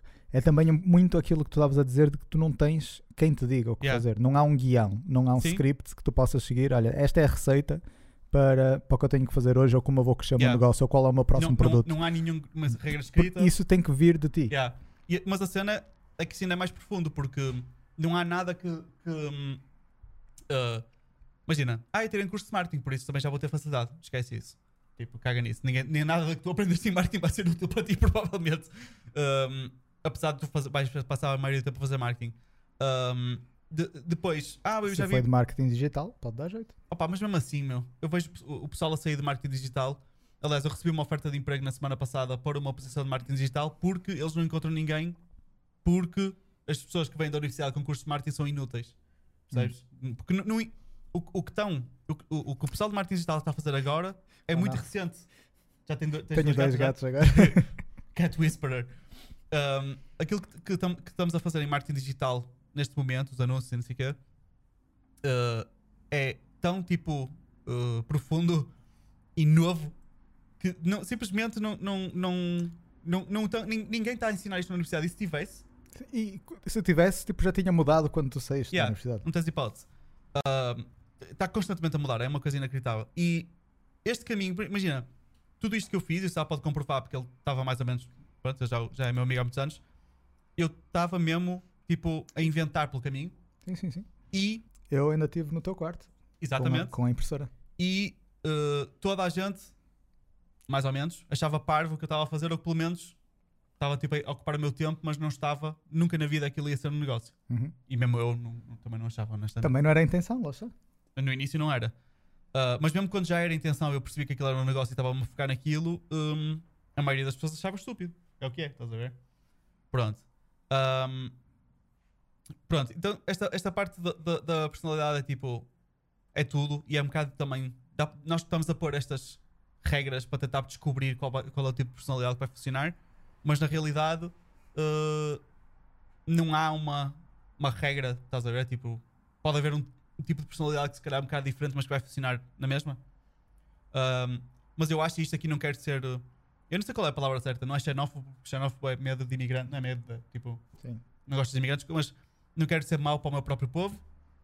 Mas eu acho genuinamente, e consigo dar algumas provas disso, que a mentalidade portuguesa não ajuda. Uh, A nossa cultura não ajuda. Um, eu, depois do contacto que eu tive com todas as pessoas que conheci e co- contacto com pessoas em empresas, etc., uh, e vejo a maioria das startups e a forma como eles abordam o negócio, não, tipo, não, não significa que não, não seja bom. Mas não é bom para isto. Sim, sim, sim. Um, porque isto é mesmo o exato oposto da maioria do que as pessoas fazem. Pronto. Agora, eu vou só fechar a parte aqui um segundo. Dê-me só um segundinho. Uh, Eu não tenho como entreter ninguém neste Ok. momento. E então, era só para. Já, já está aqui mais gente em casa e assim não é problema. Pronto. Isto um, é, é, é- é aquele core que é um bocado intangível e como eu não sei explicar melhor, se por acaso tiverem perguntas, já não, ah, mas e se for assim, e se eu for gostar disto, estás a ver? Questões específicas sobre a vossa personalidade que não tenham uma certeza se são para isto ou não, pá, podem perguntar e eu também ajudo nesse aspecto uh, no que puder. Um, Mas, opá, a keyword aqui no fundo é energético ou é. um, Motivação. mot- mo- tipo, tens que ter a tua própria motivação porque ninguém te vai motivar. Exato. Se estiveres em casa a procurar vídeos de motivação, provavelmente já estás. uh, já não vale a pena. Se- Se des por ti, estás a, um, a perder tempo a fazer uh, o- um. Já estás a criar uma página de Facebook para o negócio que ainda não tens. Provavelmente também não vale a pena criar o negócio. Isto é basicamente a lista de cenas Sim. que tu, se estiveres a fazer, provavelmente é melhor criar o negócio. Estás a começar pelo sítio errado. Mas a cena do vídeo de motivação acho que faz sentido. ahm, desde que funcione. Do tipo, imagina que tens uma rotina qualquer. Sim, de manhã fazes cinco, Eu estou a exagerar. cinco obviamente. flexões e vês um vídeo motiva- motivacional. Sim. Tá- Tipo, you do you, boo boo. Yeah. Tipo, se, se funciona para ti, está-se bem. Pronto, depois, depois de passar esta parte que passamos um bocado rasante, vem a, ahm, a primeira grande questão que é o que é que vai ser o teu negócio, o que é que tu vais vender, não é? Ah, e para já há a questão que até a, a pessoa que, fez a- que sugeriu este tema, que foi a Diana, que perguntou sobre dropshipping, ah, se valia a pena ou não. Um, opá, dropshipping para já tem uma conotação terrível que, que é, que é, John, fazer dinheiro. Eu vou fazer dinheiro É uma fábrica. é uma fábrica de fazer dinheiro e eu acho que simplesmente já não, já não. Não é que não funcione, mas vão- vai haver muita dificuldade em fazer uh, esse negócio todos os dias. Imagina, cada dia que passa é mais difícil. Então, imagina o que é, tu estás a começar um negócio e que sabes que todos os dias vai ser mais difícil para ti, não vai, não vai facilitar de todo. Porque há mais pessoas a, a fazer a, a mesma coisa. E principalmente a pessoas que já fazem e que vão ficar melhor e que Yeah. vão ter contactos. Tipo, olha, eu tive uma experiência que mandei vir um ecrã para o meu telefone, entretanto já parti outra vez, e eu mandei vir, fui a eBay e mandei vir do UK de propósito, porque eu não queria esperar muito tempo, ok? Eu paguei mais, paguei mais do dobro, porque não queria esperar muito tempo, em, em comparação se mandasse vir da, da China, do AliExpress, etc. E de- esperei na mesma, ou seja, foi tipo dropshipping. Entretanto, recebi o pacote, estás a ver? E vi os autocolantes, tirei um autocolante e, e vi por trás que aquilo yeah, veio da Irlanda, mas veio da China. Yeah. Ou se- mas a, a pessoa, isso já foi um serviço profissional, estás a perceber? Porque a pessoa nem, nem teve que fazer nada. Yeah. Eles já tinham mesmo um, contratado um serviço que recebia o- as encomendas da China e punham a etiqueta por cima para enviar para onde fosse para enviar. Ou seja, já há serviços ah, profissionais para dropshipping Sim, sim. E não só. Um, diz desculpa, diz, diz. eh, pronto, que, que já fazem toda a lógica do dropshipping para ti. Tu basicamente vais lá, vais abrir uma conta com esse serviço e vais dizer: Olha, Yeah. vou mandar estas encomendas e é para mandar para estes, para estes ah, addresses. Um, e outra cena é que, tipo, essas pessoas não só já vão ter acesso a esses serviços e já vão ter dinheiro para investir nesse serviço, etc., também já vão ter uma margem maior porque também já vão ter conexões com fornecedores e, e do, do lado da China, que basicamente é Yeah. aí que vais mandar vir E tudo, não é? Vão mandar vir em contentores. E vamos- vai- exato, se calhar já tem. Imagina, eu fazia, eu fazia dropshipping, o Miguel faz dropshipping. Nós não nos conhecíamos e cada um fazia por si e até estava a ter sucesso. Mas agora nós nos conhecemos e até vendemos, tipo, mandamos vir cenas da mesma, da mesma região, Uhum. China. é Um, e agora partilhamos um contentor que já sabemos que todos os meses, ou todas as semanas, ou whatever, sai um contentor para nós os dois e que nós dividimos os custos. Estás a ver? Uh, pá, isso são coisas que tu vais vir com experiência e é um caso em que a tua criatividade, que é a, a tal, a tal personalidade que tinhas que ter, a tua personalidade não vai ter um efeito tão grande, porque isto é muito analítico, isto é muito objetivo. Yeah. Então vai ser muito difícil tu te desmarcares e te diferenciares uh, dentro desse negócio. Um, enquanto num negócio mais criativo, mais uh, subjetivo, a tua personalidade pode ter um enorme efeito e tu fazes algo que pá, nunca ninguém se lembrou ou de uma maneira que nunca ninguém se lembrou. Sim, tu podes estar a vender uh, o mesmo produto que toda a gente vende, mas depois nos olhinhos dos googly eyes colados e já está. Exato. Um, e Faz sentido o que eu estive a dizer? faz todo sentido. E não só isso, mas um, cada vez mais o, o, o contacto e o marketing está a ser feito para as lojas chinesas para facilitar tu encomendares da China é cada vez maior. Eles querem cada vez Sim, mais sim. que o consumidor final compre uh, diretamente da diretamente China. da China. Tá. Como já acontece em todas as indústrias. Já Sim, não sim, há sim. mais middleman e o, o dropshipping é basicamente um middleman que Yeah. não está a fazer nada e está a produzir dinheiro, Yeah. a fabricar dinheiro. E, Um, e agora com AliExpress e Best Buy. E agora estão- a facilitar. Tu- GearBest, desculpa. Yeah, todos os, os- países um, como um, na Europa uh, tinham sempre o problema da alfândega, mandar vir as cenas e para a alfândega, não sei o quê, que, um, que neste momento uh, já estão a, ser criadas leis e sistemas para facilitar isto, em que tu claro que vais pagar sempre uh, alfândega, Uhum. Opá, mas Se fosse, se fosse ser dropshipping, ia ser. Ora bem, isto aqui no AliExpress é 5 euros, não é? Ou no ou, ou Verlo, não é? Que o pessoal usa para. Conheces? Não. É uma das. É tipo AliExpress, mas é específico para dropshippers, basicamente. Ok, ok, não sabia. Um, isto custa 5 euros e tu podes comprar isto 5 euros direto na AliExpress e depois já sabes que quando chegar aqui vais pagar mais 2 ou 3 não é? ao, ao Estado português, basicamente, por importar isto. Ou Vais pagar IVA. compras um dropshipper, vai custar 25 euros e vais pagar na mesma. E vais pagar muito mais taxa porque aquilo vem da China na mesma, mas vai custar 25 euros. Pá, Sim, porque tens de tirar a margem do middleman. Yeah. Pronto. E uh, cada vez mais a China tem armazéns na Europa que é para evitar, evitar também estas taxas. Pá, i- isto tem, tem, tem o seu fim. A única cena que ainda dá mais ou menos, opá, mas o mais ou menos é muito forte e vem pela razão que vem a seguir, que é o pri- private labeling. Já ouviste falar sobre isso? Sim, sim, sim. Pronto, sim. private labeling é quando tu fazes conta que tens este produto que é uma nova água eh, mineral para pôr na cara para tirar os poros, limpar os poros. E, e isto aqui tem aquela marca chinoca que é a Zhang Shui. Ok, Foi uma boa marca, foi? foi, foi. Zhang Shui, pronto. E o que é que eu faço então? Eu vou contactar. Às vezes, muitas vezes, sites como o Overly já tem essa hipótese. Pagas mais para fazer a tua marca e mandas para lá: olha, eu vou criar a minha nova marca, que é a Floppy Beauty Products.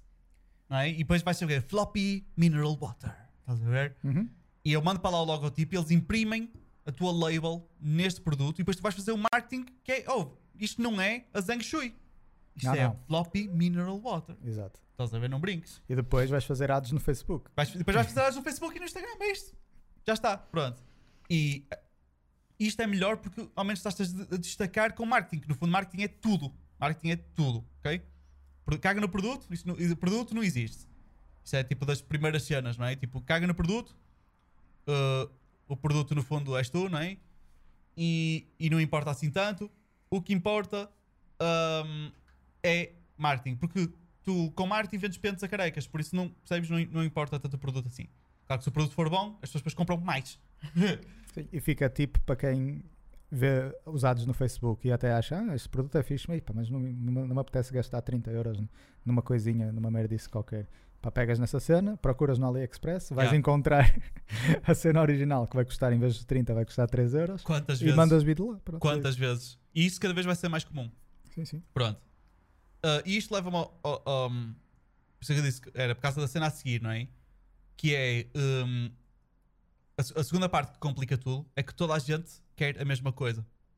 Ah, existem milhares de jogos de computador, toda a gente joga o Call of Duty, o não sei o quê, o papapá e o papapá, não é? Uhum. E o Am- Among Us. Depois, existem milhões de séries, séries independentes, séries Netflix, séries Amazon, mas toda a gente vê. O que é que vê agora? Toda a gente, não sei. Uh, The- Voice, The Boys? yeah, por exemplo. Ok. Pronto, mas uh, Game of Thrones, né? Game of Thrones e Prison Break. Pronto, tens aquelas grandes séries que toda a gente viu ou que vê e, e que há sempre aquelas grandes. Cinco, aquela handful, não é? Aquelas cinco séries que toda a gente vê e as outras. Pá, andam por aí, não é? Um, e to- toda a gente quer a mesma cena. E, e há, há momentos para tudo online. Houve ali um momento que era toda a gente a vender aqueles back straighteners, sabes? Aquela fibra que metias nas costas Olha, para depois tornar assim Eu precisava disso. precisavas disso, pronto.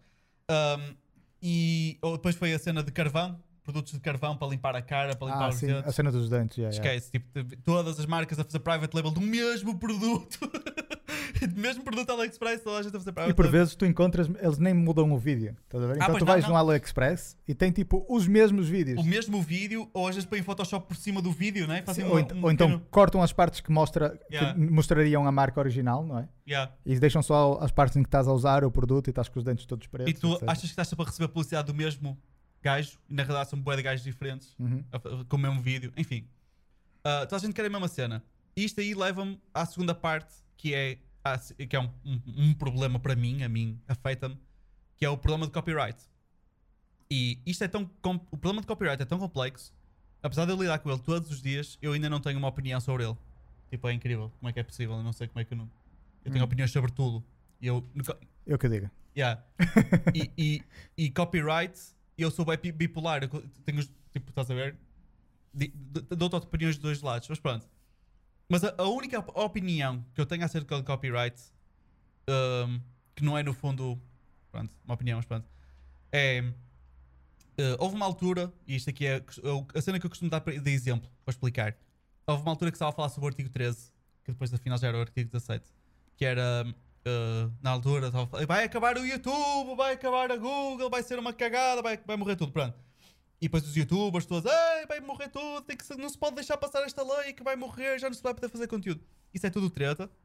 Uh, o que o artigo 13 ia fazer, pelo que me parece, que eu também não sou nenhum legal expert, mas pelo que parece e pela minha experiência em todo lado, seja no YouTube, nos marketplaces, em todo lado, um, o que este artigo vem fazer é, neste momento, a nível de copyright, é o Texas.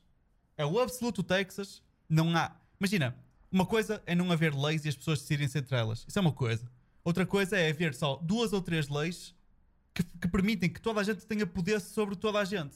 Exato. Isto, neste momento, é o que está a acontecer E que é abusado. e que é incrivelmente abusado. Qualquer pessoa, hoje em dia, pode mandar um canal de YouTube abaixo, mandar uma loja do eBay abaixo, uma loja da Amazon a cagar, tu mandas aquela merda abaixo, como quem não quer a coisa. Ah, porque neste momento, todas as plataformas, seja o que for, não importa o que é, YouTube, ah, ah, eBay, Amazon, coisas que não têm nada a ver uma com a outra, mas é tudo igual. Funcionam todas da mesma forma. Que é, eles não querem meter as mãos em copyright, eles não têm nada a ver com isso. Então, Nem lhes interessa. nem lhes interessa. Então, o Sá tem uma loja no- na Amazon e eu tenho uma loja na Amazon. O Sá está a vender águas das pedras e eu estou a vender águas das pedras. O que é que eu faço? Eu mando um mail ao Sá a dizer que eu sou a água das pedras e que não permito que o Sá esteja a vender nesta plataforma. A Amazon, oh, tem nada a ver com isso, estás a ver? Eu não, não sei quem é isto da água das pedras, nem sei o que isso é. Mas olha, manda-lhe um, um DMC takedown. Sá, recebeste um DMC takedown, Não podes mais vender água das pedras. não podes vender mais Água das Pedras. Se quiseres vender ou se quiseres mandar um Counter-Strike, não é o jogo, queres mandar um Counter-Strike para te libertares disto, vais ter que mandar uma court order para mostrar e depois a decisão do tribunal para ver quem é que ganhou isto, que é para eu saber quem é que tem razão. Claro. Mas tu não vais a tribunal com isto, não é? A maioria das pessoas não vai, não vai simplesmente. Tipo, até grandes empresas muitas vezes não vão, preferem cagar do que gastar milhões de euros em litigações e whatever em tribunal, não vale a pena. Ahm, quanto mais pequenas lojas. Então o pessoal anda- anda- é gue- guerra campal. E tanto é que tem acontecido muito youtubers famosos de repente ficaram sem canal porque receberam eh, copyright strikes eh, completamente Sim, aleatórios. depois ah, eles tentam não tornar a coisa mais objetiva, não é? E, e fazem tipo, ah, basicamente podes ter tipo 2, 3, 5 strikes e a partir daí you're out. Yeah. Normalmente é 3 strikes, you're É, out. 3 strikes num espaço de X dias, 90 dias, normalmente, Exato. e you're out. Então imagina, eh, e eu já, já, já fui suspenso várias vezes, já fui banido várias vezes por causa de- disto mesmo. A concorrência diz: Não, sabes que mais? Estás a vender os meus produtos a mais, tu vou-te mandar abaixo, tchau. Pronto. E o que, o que é que faz, o que é que faria o artigo 13, que depois chamaram-lhe artigo 17? Era as plataformas têm que ser responsáveis pelo conteúdo que lá está. Ou seja, eles iam ter que andar a policiar, iam ter que criar um algoritmo não é, sofisticado para se policiarem os seus próprios. E que por um lado faz sentido, porque é tipo. É o teu site, não é? E se, se- se o teu site tem copyright infringement, tu tens que lidar, tens que resolver. Só que isso aí custa dinheiro, então eles preferem este método que é muito mais fácil para eles. Eles ganham na mesma, não é? E, e o resto do pessoal que se lixe, não é? Ahm, então o que é que acontece? Imagina este mundo onde ahm, tu vais à Amazon e não, e, tudo, e não tens gente a vender t-shirts falsas do Star Wars, não tens gente a vender t-shirts falsas do Stranger Things, não tens ah, bonequinhos falsos e os, e os verdadeiros que são mais caros. Diga-se de passagem que na Amazon nem é tão mal. Mas olha que é, passa despercebido. Tu pensas que estás a comprar um produto oficial que não é. Não, não, sem dúvida existe. Mas tipo, eu vejo no eBay, isso é tipo o pão nosso de cada Yeah, dia, sim. comparado com a Amazon. Sim, sim, sim, sim. E na Não. Etsy ainda é pior que é, Sim. o pa- não só é o pão nosso de cada dia, como ainda pagas o markup de ser uma cena handmade. Yeah, sim. E, e que é falsa na realidade, E são que é produto falso, falso. sim, sim. Pelo menos no eBay é barato. Pronto. E hum, uh, já foi mais, já agora, no eBay. Já foi mais barato. Também já reparei nisso. Uh, o eBay agora é fixe só para comprar componentes e cenas técnicas, enquanto que agora produtos finais já não é tão fixe. Mas pronto. Uh, o que acontece é se. uh, porque lá está. Isto tem a ver com toda a gente quer as mesmas coisas, não é? Então, as pessoas abrem. Ei, tenho que comprar uma prenda para o Sá. Não é? Eu abro ali o eBay ou Amazon ou Etsy ou o que for. E tudo o que eu vou ver, os best-sellers, aquilo que mais é popular, é t-shirts de Rick and Morty. E eu sei que toda a gente, o Sá adora Rick and Morty, toda a gente adora Rick and Morty. Os produtos que são best-sellers, que automaticamente a plataforma me recomenda, porque são os mais vendidos, é Rick and Morty. Logo, o que é que eu vou comprar? Faz todo sentido, eu vou comprar Rick and Morty. Está feito. E eh, se eu quiser procurar uma cena Imagina que eu vou à Etsy procurar uma cena verdadeiramente handmade de um artista independente que eu quero procurar uma cena tipo arte para vender, para comprar, pa- para vender ao SA. Vender ao SA, oferecer ao SA. Oferecer. Um, e eu quero procurar uma arte, uma cena específica que ele, que ele pensa. Isto, olha, o Miguel deu-se mesmo ao trabalho de procurar uma cena única uh, de um artista independente. Eu vou ter dificuldade em encontrar porque está tão inundado de merda. Estás a ver? É só merda. O que é que acontece? Neste momento uh, é aquela expressão: if, if you can't beat them, join them. Uhum. Porque tu não tens outra hipótese senão vender lixo. Estás a ver? E eu digo-te isto com toda a sinceridade. Eu vendo mais lixo do que o que eu gostava. Percebes? Eu adorava. Quem me dera a mim. Atenção, claro, no meu negócio nós fazemos o melhor possível para, para, para entregar sempre o melhor produto possível. Nós vendemos muitos temas que nós preferimos não vender, ah, mas é o que as pessoas querem, não é? Ah, e, é, e, e para concorrer é muito mais difícil, claro, porque a gente está vendendo a mesma coisa. Ahm, quem me dera a mim que eu chegasse à Amazon, chegasse a Etsy, chegasse ao eBay e não há copyright infringement. Tudo o que há é arte original. Se não houver forma de tu venderes arte que não é tua, ahm, as vai haver menos uh, quantidade. Então o que é que tu vais ter no, no mundo? Vais ter, queres uma t-shirt de Star Wars, vais a starwars.com. Ponto final.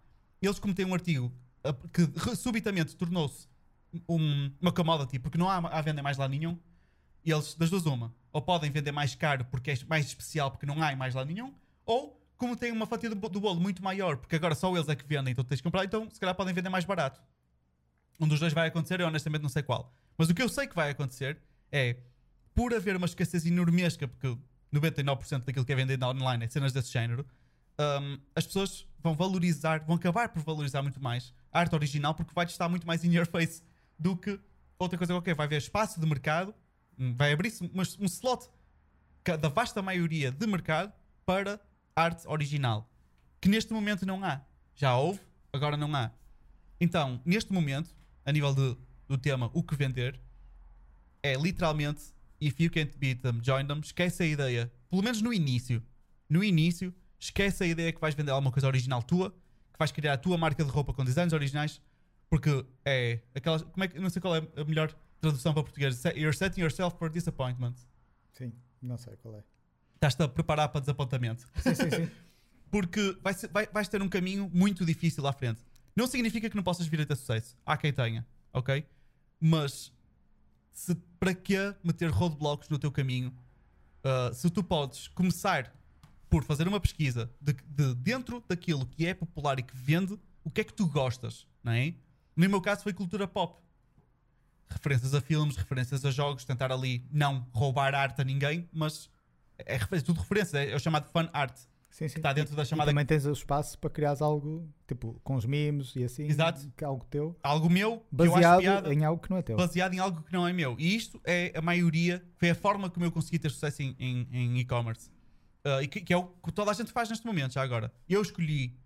ahm, eu escolhi a área de cultura pop, mas por exemplo, qualquer ideia que vender stands feitos à mão em cortiça ou em madeira ou whatever, stands para telemóvel, stands para iPhone, dizer que isto é um stand para iPhone, tu, tu se não estiveres a pagar royalties à Apple, tu estás a fazer copyright infringement igual, percebes?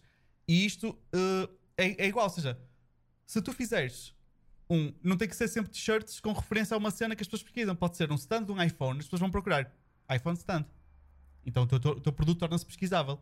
Agora, se tu crias um produto completamente novo que ninguém sabe o que é que é, tu vais ter que investir tanto em marketing e, tu, e o mais provável, se estás a ver este podcast com o intuito de aprender acerca de e-commerce, é tu não teres uh, as skills necessárias para começar esse endeavor. Então, a melhor coisa que tu fazes à tua vida é pensar o que é que eu gosto, que já é popular, e vendes isso, ou fazes isso. Uh, e, E- fazes da melhor forma possível. E no que vais gostar de perder tempo e aprender A e estar experimentar. E é, e é isso que eu, eu, eu, por exemplo, uh, vou dar o exemplo da cena de cosplay, que foi uma das formas como eu comecei. Uh, pá, para quem não sabe, cosplay são aqueles tolinhos que se vestem de Iron Man e não sei o que que vão para a Comic Con. Pronto. Uh, e é vender pistolinhas, é vender bonequinhos, é vender fatos inteiros. Pronto. E eu fazia isto à mão, fazia com impressão 3D, fazia de várias formas. Um, e eu passei tanto. Vocês não conseguem conceber quanto tempo é que eu passei a aprender sobre isto. Porque eu gosto de construir coisas com as minhas próprias mãos. Imagina, pe- pensa nisto para ti, não é? Ou seja, estás a ver este podcast, pensa isto para ti. pensa na minha lógica, do que eu vou dizer agora, e aplicas para ti em whatever que tu queres fazer. Que é, um, eu sei que gosto de construir coisas com as minhas próprias mãos. Dois, ah, eu gosto de fazer tinkering com eletrónica, com cenas. Pronto. Três, eu adoro cultura pop, jogos, filmes, etc. Juntas isto tudo, o que é que dá? Cosplay, pumbas. Estás a ver? Construir pistolinhas, construir ah, cenas com as minhas próprias mãos, que posso ter a criatividade, posso fazer tinkering com eletrónica e estou imersivo dentro, ah, imergido dentro de, de- de ficção científica, de jogos, de filmes, whatever. E estás imergido dentro do trabalho também. Sim.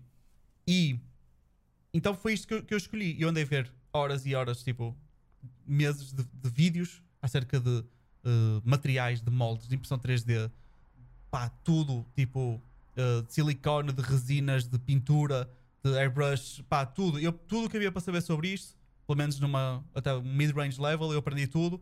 A partir daí, a, diferença que me faria entre mim e um, gajo incrivelmente profissional seria prática Um artesão. um verdadeiro artesão seria prática. Mas eu escolhi ficar num nível de skill em que faço coisas que são. têm bom aspecto, não são incríveis, mas têm muito bom aspecto. Ah, mas para serem incríveis, ias pagar muito. As minhas têm um aspecto muito bom. Se tu olhas, é um produto fixe, mas é mais barato. Arranjaste uma solução ótima. Exato, um meio termo em que o meu nível de skill é suficiente para craftar essas cenas, as pessoas olham para os produtos e gostam e divertem-se. Com os materiais e investimento temporal, de modo a que o preço não possa ser ridiculamente alto. Porque se eu, se eu quisesse fazer uma cena e levantar as minhas skills para um ponto em que sou um master crafter, um artesão de topo, aí eu ia ter que cobrar premium por esse serviço, coisa que depois ninguém paga e eu também não estava interessado. Só, Miguel, duas, uma clarificação. Todo esse tempo que tu tiveste a ver vídeos e aprender sobre os materiais, as resinas, os- as técnicas, etc., não foi. Eu percebi, mas para que fique claro para quem estiver a ver, tipo, não foi, ok, estive a ver isto tudo e agora posso começar. Ah, não, não, eu comecei. é- Não, não, começaste sem saber nada, Exato. enquanto estavas a fazer, estavas a estava a ver os vídeos e estavas a vender Sim, e foste auto- autossustentando e melhorando o teu próprio negócio Exatamente. enquanto tu crescias, que aprendeste a fazer. yeah. A cena mais importante é, como, como temos um podcast que eu não sei qual é o número que vocês procuram, até tem clipes disso. E a pessoa que sugeriu a Diana comentou num desses clipes, que é as pessoas a vender cenas absolutamente retarded na Etsy, não é? Porque é, e vejam esses podcasts para trás, Maneiras estúpidas de fazer dinheiro. Exato, maneiras estúpidas de fazer dinheiro. É- qualquer coisa assim. Porque eh, as pessoas assumem que para criar um negócio precisam de ser bué de boas no produto e não sei o que. Isso é mentira. Tu podes vender a cena mais retarda de sempre. assim, do tipo pedras. Pedras, por exemplo, e velinhas que tu revendes, whatever. Eh, é incrível o quão simples. Só tens que ter a ideia. É só isso. Não é mais nada. Se tu tiveres a ideia, está feito. O resto, o resto vem atrás. Ah, e depois, se tu gostas, se tiveste uma ideia, ei, vou fazer um negócio assim assado que vai ter isto e vou pegar. Muito do que tu podes fazer, por exemplo, na Etsy é vou comprar uma coisa, vou alterá-la e vendo-a na Etsy. Isto aqui, tipo, é. Basicamente, podes fazer isto a toda hora. Se isto para ti for entusiasmante, depois começas logo a pensar, hum, mais tarde, depois começa a pôr luzinhas nessas cenas. Mais tarde, vou aumentar de tamanho e depois vou fazê-las em adamantio. e começa a pensar, já estás a pensar nisso? É esse, escolhe isso, estás a ver? É essa a cena que tu devias estar a fazer, porque claramente é a cena que tu vais gostar. Isto pode ser tudo. Eu dou o exemplo da pessoa que estava a fazer mentoring, né, coaching, vendo miniaturas para casas de bonecas. E é a cena dela. Uh, e, eu e depois eu dei-lhe ideias de produtos específicos que eu tive. Um, e olha, porque é que não fazes almofadas? Porque é que não fazes, imagina, almofada, fazer mínima. Imagina, imagina isto. Compras um pedaço de tecido assim, que é uma sobra que a pessoa precisa oferecer na loja de tecidos, Uhum. enchimento Nem precisas, podes ir numa fábrica qualquer e aquilo pegas no lixo. mesmo. Sim, pegas em lixo. Tens de fábricas que te oferecem sim, sim. sim. Sacos com os restos. sim, Yeah. Sim, sim. E esse pedaço de tecido com 20 centímetros de comprimento vai dar para fazer para aí 10 almofadas. Essas almofadas ela vende tipo a 8 euros cada uma, caralho. Estás a ver? Um 8 euros um pack de 3. Papá. E para quem sabe costurar o mínimo, fazer uma almofada é cagada, estás a ver? É 4 linhas e espuma dentro, tá, é uma almofada. Mini almofada para. E ela começou a vender isso. Ah, ela tem uma skill inacreditável já agora. Mas para esse produto não é preciso. Percebes? Pronto, até eu provavelmente consigo fazer almofadas apesar de ser uma nódoa a costurar. Ahm, tu vais ter que passar horas a investigar, mas não fiques a investigar enquanto. Antes. antes. Ou seja, sim. começa já a fazer qualquer cena. E o que tu deves investigar é vais para estes marketplaces, vais para a Amazon, vais para a Etsy, vais para a eBay e procura cenas a toda a hora. Sempre. E não pares de pesquisar. Tens de estar sempre. Já, já podes ter um negócio a faturar 5 mil euros por mês. Tens que estar todos os dias a pesquisar cenas. Ahm, E não deixes que essa investigação seja uma, uma fuga para procrastinar. Yeah. É mesmo procurar. Hum, já viste? Isto está a vender bem bem. Esta loja tem. Abriu este ano e já tem 20 mil vendas. O que é que ele está a vender? Hum, está a vender este produto, isto é o quê? Já viste? Ah, Como é que é possível? Este gajo está a vender esta cena, isto é um clássico. Este gajo está a vender esta cena, que é mesmo fácil, faço isto a cagar. Faz isso também. E- e- Mas faz. mas Tipo, faz. Não fiques na cena, ah, mas deixa-me ver, se calhar é melhor ver melhor, não sei o quê. É muito fácil arranjares uma desculpa Para não fazer as para não cenas. fazeres e para adiares, mas faz. eu faço logo as cenas tipo tão rápido, esquece, eu fico bem hype e começo a correr para todo lado, depois quero fazer as cenas na hora. Um, e, e- e é isto. Pronto, uh, isto é mesmo o, tipo, o básico de, de- sobre o que é, não é? Uh, e é muito difícil apontar para ti e dizer o que é que tu vais fazer para tu teres sucesso. Eu posso dizer, lá está, eu já disse o que é que eu faço para para eu que eu tive sucesso, mas se tu me copias a mim, tipo, é como dizes no South Park, you're gonna have a bad time, porque isto funcionou para mim, não significa que vai funcionar para ti. Tanto é que existem casos de pessoas que me estão a copiar hardcore, uh, copiar o meu site na íntegra e tudo, e é só triste de se ver, mas pronto. Então, miseráveis, não têm hipótese, porque essas pessoas deviam estar a fazer outra cena na área deles e não na minha, porque não vai funcionar. Uh, eu, como, como fiz, este- fiz até discurso em universidades e não sei o quê, em que tinha palestras a falar sobre tipo, o sucesso que eu tive, entre aspas.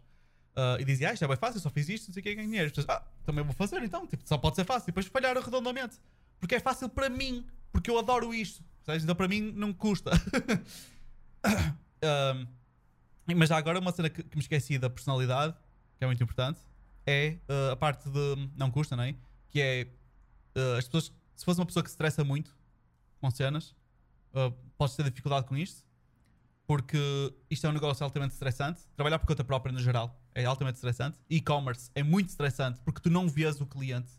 Um, e por muito que tu tenhas estatísticas das pessoas a entrar no teu site e não sei o que, tu não tens noção real do mercado. Sim, sim, é muito retirado da realidade. Yeah. E tu não, e, e também tens aquela hipótese de que um dia acordas e não tens loja. e não tens loja, foste banido, uh, alguém te hackou o site e ficaste sem nada, enquanto que isso não é tão frequente, ou não é tão. uh, pá, não há um seguro que tu. Imagina, eu tenho um seguro na minha loja física. Se me assaltarem a loja amanhã, tipo, o seguro paga uma cena, estás a ver? Mas se hackarem o meu site, não há seguro para isso. Não há um seguro que cubra se fores banido. Senão eu tinha esse seguro. Fácil. Não há esse seguro.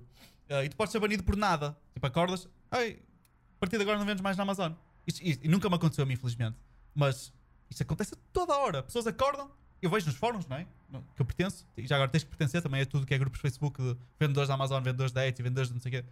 Dizer, olha, eu acordei, tinha um mail a dizer, olha, uh, não vais poder vender mais nesta plataforma. E depois ainda por cima rematam-se todas as, rematam-se com, com uma frase. Não nos contactes acerca deste assunto. Acabou! Acabou!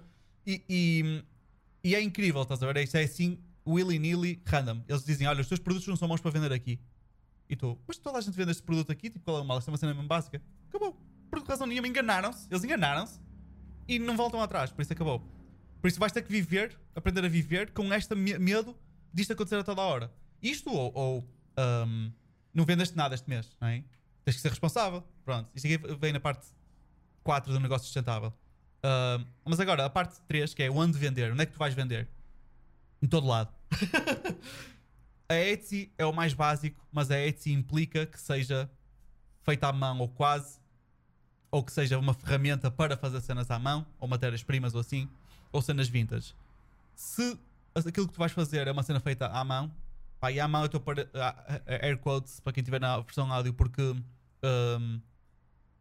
opá, vais- basta pesquisar na Etsy e vês que há muita coisa lá que obviamente não é feita à mão. Uma loja que vende ahm, mais de mil unidades de whatever que for e que acontece frequentemente, obviamente já não é feita à mão de forma nenhuma. Sim. Ou se, for, se é feita à mão, se for por mãos de, de pequenas crianças chinesas na China. Ahm, porque de resto não é feita à mão, mas pronto. Ah, o que eu recomendo é experimentar todos, porque principalmente no início vais vender pouco. Por isso as coisas estão, mas começa a vender numa, depois eu não vou conseguir me orientar, não sei o quê, não stress, porque obviamente não vais vender muito no início. Por isso experimentas todas e é top. A Amazon é difícil de entrar, tens que pedir para entrar e eles provavelmente vão dizer que não. Por isso eu diria eBay e Etsy para começar. Facebook Marketplace também é uma cena agora, não é? Podes experimentar. Pá, não sei. Em termos profissionais, não faço ideia. Tipo, eu pessoalmente tenho tido algum resultado. Eu experimentaria. Uh, eu não estou numa. Eu contra mim próprio falo porque eu não estou lá. Mas se eu tivesse agora a começar, como uma forma de ir buscar tráfego extra, eu venderia no Facebook Mar- Marketplace. Se estivesse em Portugal, também podes experimentar o OLX, mas boa sorte de lidar com os tugas. Opá, uma cena, tipo, agora se calhar já estamos a pôr o carro na frente dos bois, mas imagina, eventualmente tendo uma loja, uma página no Facebook, fazendo ads no Facebook, estás a ver? Pá, já vai estar tudo um bocado também integrado. Tipo, tens ads, tens uma página no Facebook onde fazes ads para, para os teus produtos. Os, va- os ads até podem ser para o teu site, mas quem por acaso clicar na tua página vai ter lá na tua shop Yeah. do Facebook Marketplace, etc. Isso, Portanto, isso vale a pena, sim. Pá, é um- acaba por ser um marketplace como qualquer outro caso, com a vantagem que vais buscar muito tráfego nos ads. Yeah. Uh, já, os ads eu para já até deixo para a frente. Aqui não penso em ads já, Sim, já sim, agora. sim, sim, sim. Uh, e pronto, para já é vendem todos, ou todos os que puderes, assim experimentas um bocadinho de tudo. E um, mas em paralelo, o que tens que fazer logo, tipo no dia 1, pelo menos no dia 1 que tu já deci- decidiste aquilo que tu queres vender, uh, e não tens de ter, ter- ter definido tipo, exatamente, mas sim um, se tu sabes que é uma cena de tech, vais vender gadget, ou vais vender uh, t-shirts, já podes criar o nome da tua loja e o nome pode ser qualquer coisa. Isto é a cena que mais me irrita, meu. As pessoas, aí o nome, o que é que eu vou fazer? Qualquer merda, não importa. É tipo o nome deste podcast, nós criamos a moda do caralho. Não importa, o nome não importa. Importa os produtos que tu tens, o nome, escolhe o que tu gostas. Ponto. Ah, a única cena que, que eu recomendo é que o nome seja. se pode ser uma palavra abstrata, abstrata tipo floppy, não é? Uhum. Isso aí tanto faz. Tipo, Twitter também não é nada. Facebook, no fundo, tem, é o Face e o Book, mas também juntas não significa grande coisa. Ahm, mas o que importa é, se for palavras, palavras, tem que ser em inglês e não, por favor, não caguem nos for yous. Com caralho, mas já chega, meu. Qual é a cena dos tugas, meu? Floppy for you. Floppy for you, opa, eh, ou com o 2 também, to you, pá, não, não, não dá, tipo, e é sempre o género, eh, tech for you, t-shirts, t-shirts for, T-shirts you, for you. geek for you, shop for nerds, esse existe mesmo, shop for nerds, pá, por amor de Deus, parem com isso, já chega. Ah, escolham um nome qualquer, o nome, quanto mais curto, melhor, Ah, quanto mais sonante, melhor. Ahm, tem que ser em inglês e não noutra língua. Pode ser abstrato. Desde que tu gostes do nome, é o mais importante. Porque ao fim e ao cabo, o nome é a tua cara e whatever. Ahm, as pessoas perdem bem tempo a- que o nome acham que é bem importante e não é, porque as pessoas ao fim e ao cabo vão conhecer o nome de uma maneira ou de outra. Ah, e depois, já, se já escolheste, compras logo o domínio. www.floppy Floppy for you. floppy for you shop uh, shop for you in the street.com porquê? e esta parte se calhar o Sá pode aj- ajudar mais do que eu Um, foi uma cena, um erro um grande, grande erro que eu cometi que não devia ter cometido que foi quando eu comecei eu fiquei bêbado com o poder que eu tinha uh, No marketplace. no marketplace eu comecei a vender largo na Etsy, a vender largo em todo lado e então pensei, já está, é isto estás a ver, tipo, está-se bem e depois apercebi-me o quão frágil era a minha presença nestes marketplaces por ter sido suspenso, por ter sido banido, por ter sido não sei quem em, alguns. Um, e, e, e por ter lojas que mandaram abaixo, que criar outra vez, whatever. Um, e pensei, ei, eu tenho que criar o meu próprio site. Mas quando criei, já era tarde demais. Não era tarde demais, obviamente ainda vou a tempo e já o fiz e está a correr bem. Mas se eu tivesse já criado antes, eu não estava na posição em que estou agora, que o site ainda está a crescer, já estava bem grande. Porquê? Estas coisas demoram bem de tempo. Porque tu podes fazer o melhor trabalho do mundo, mas aquele organic reach, né? Aquele, a cena das pessoas encontrarem o teu site no Google vai demorar muito, muito tempo. Uhum. Então, se tu começares a fazer isso muito cedo e criar já o domínio, uh, hoje, o Shop for You in the Street tonight, uh, e depois falar produtos, metes para lá textos, metes para lá o que tu quiseres. O site pode estar todo mal feito, eu acho que é preferível do que não ter, certo? Sá? Ah, sim, com certeza é preferível teres do que não teres. Ah, uma coisa que podes fazer é, se não queres dar aquela mais experi- eh, experiência para os teus utilizadores de ah, vou comprar uma coisa, nada funciona, não, não, não há uma maneira segura de fazer o checkout Yeah, ou whatever, faz o site na mesma, mas não ponhas os produtos, fazes tipo um blog, fala do que criaste pode- pode e podes fazer- pôr o link para depois os teus produtos no Sim, sim. marketplace. Não, o Porque pelo menos recomendo estás a constru... o teu domínio está a ganhar, é ganhar força. está a ganhar força. Yeah.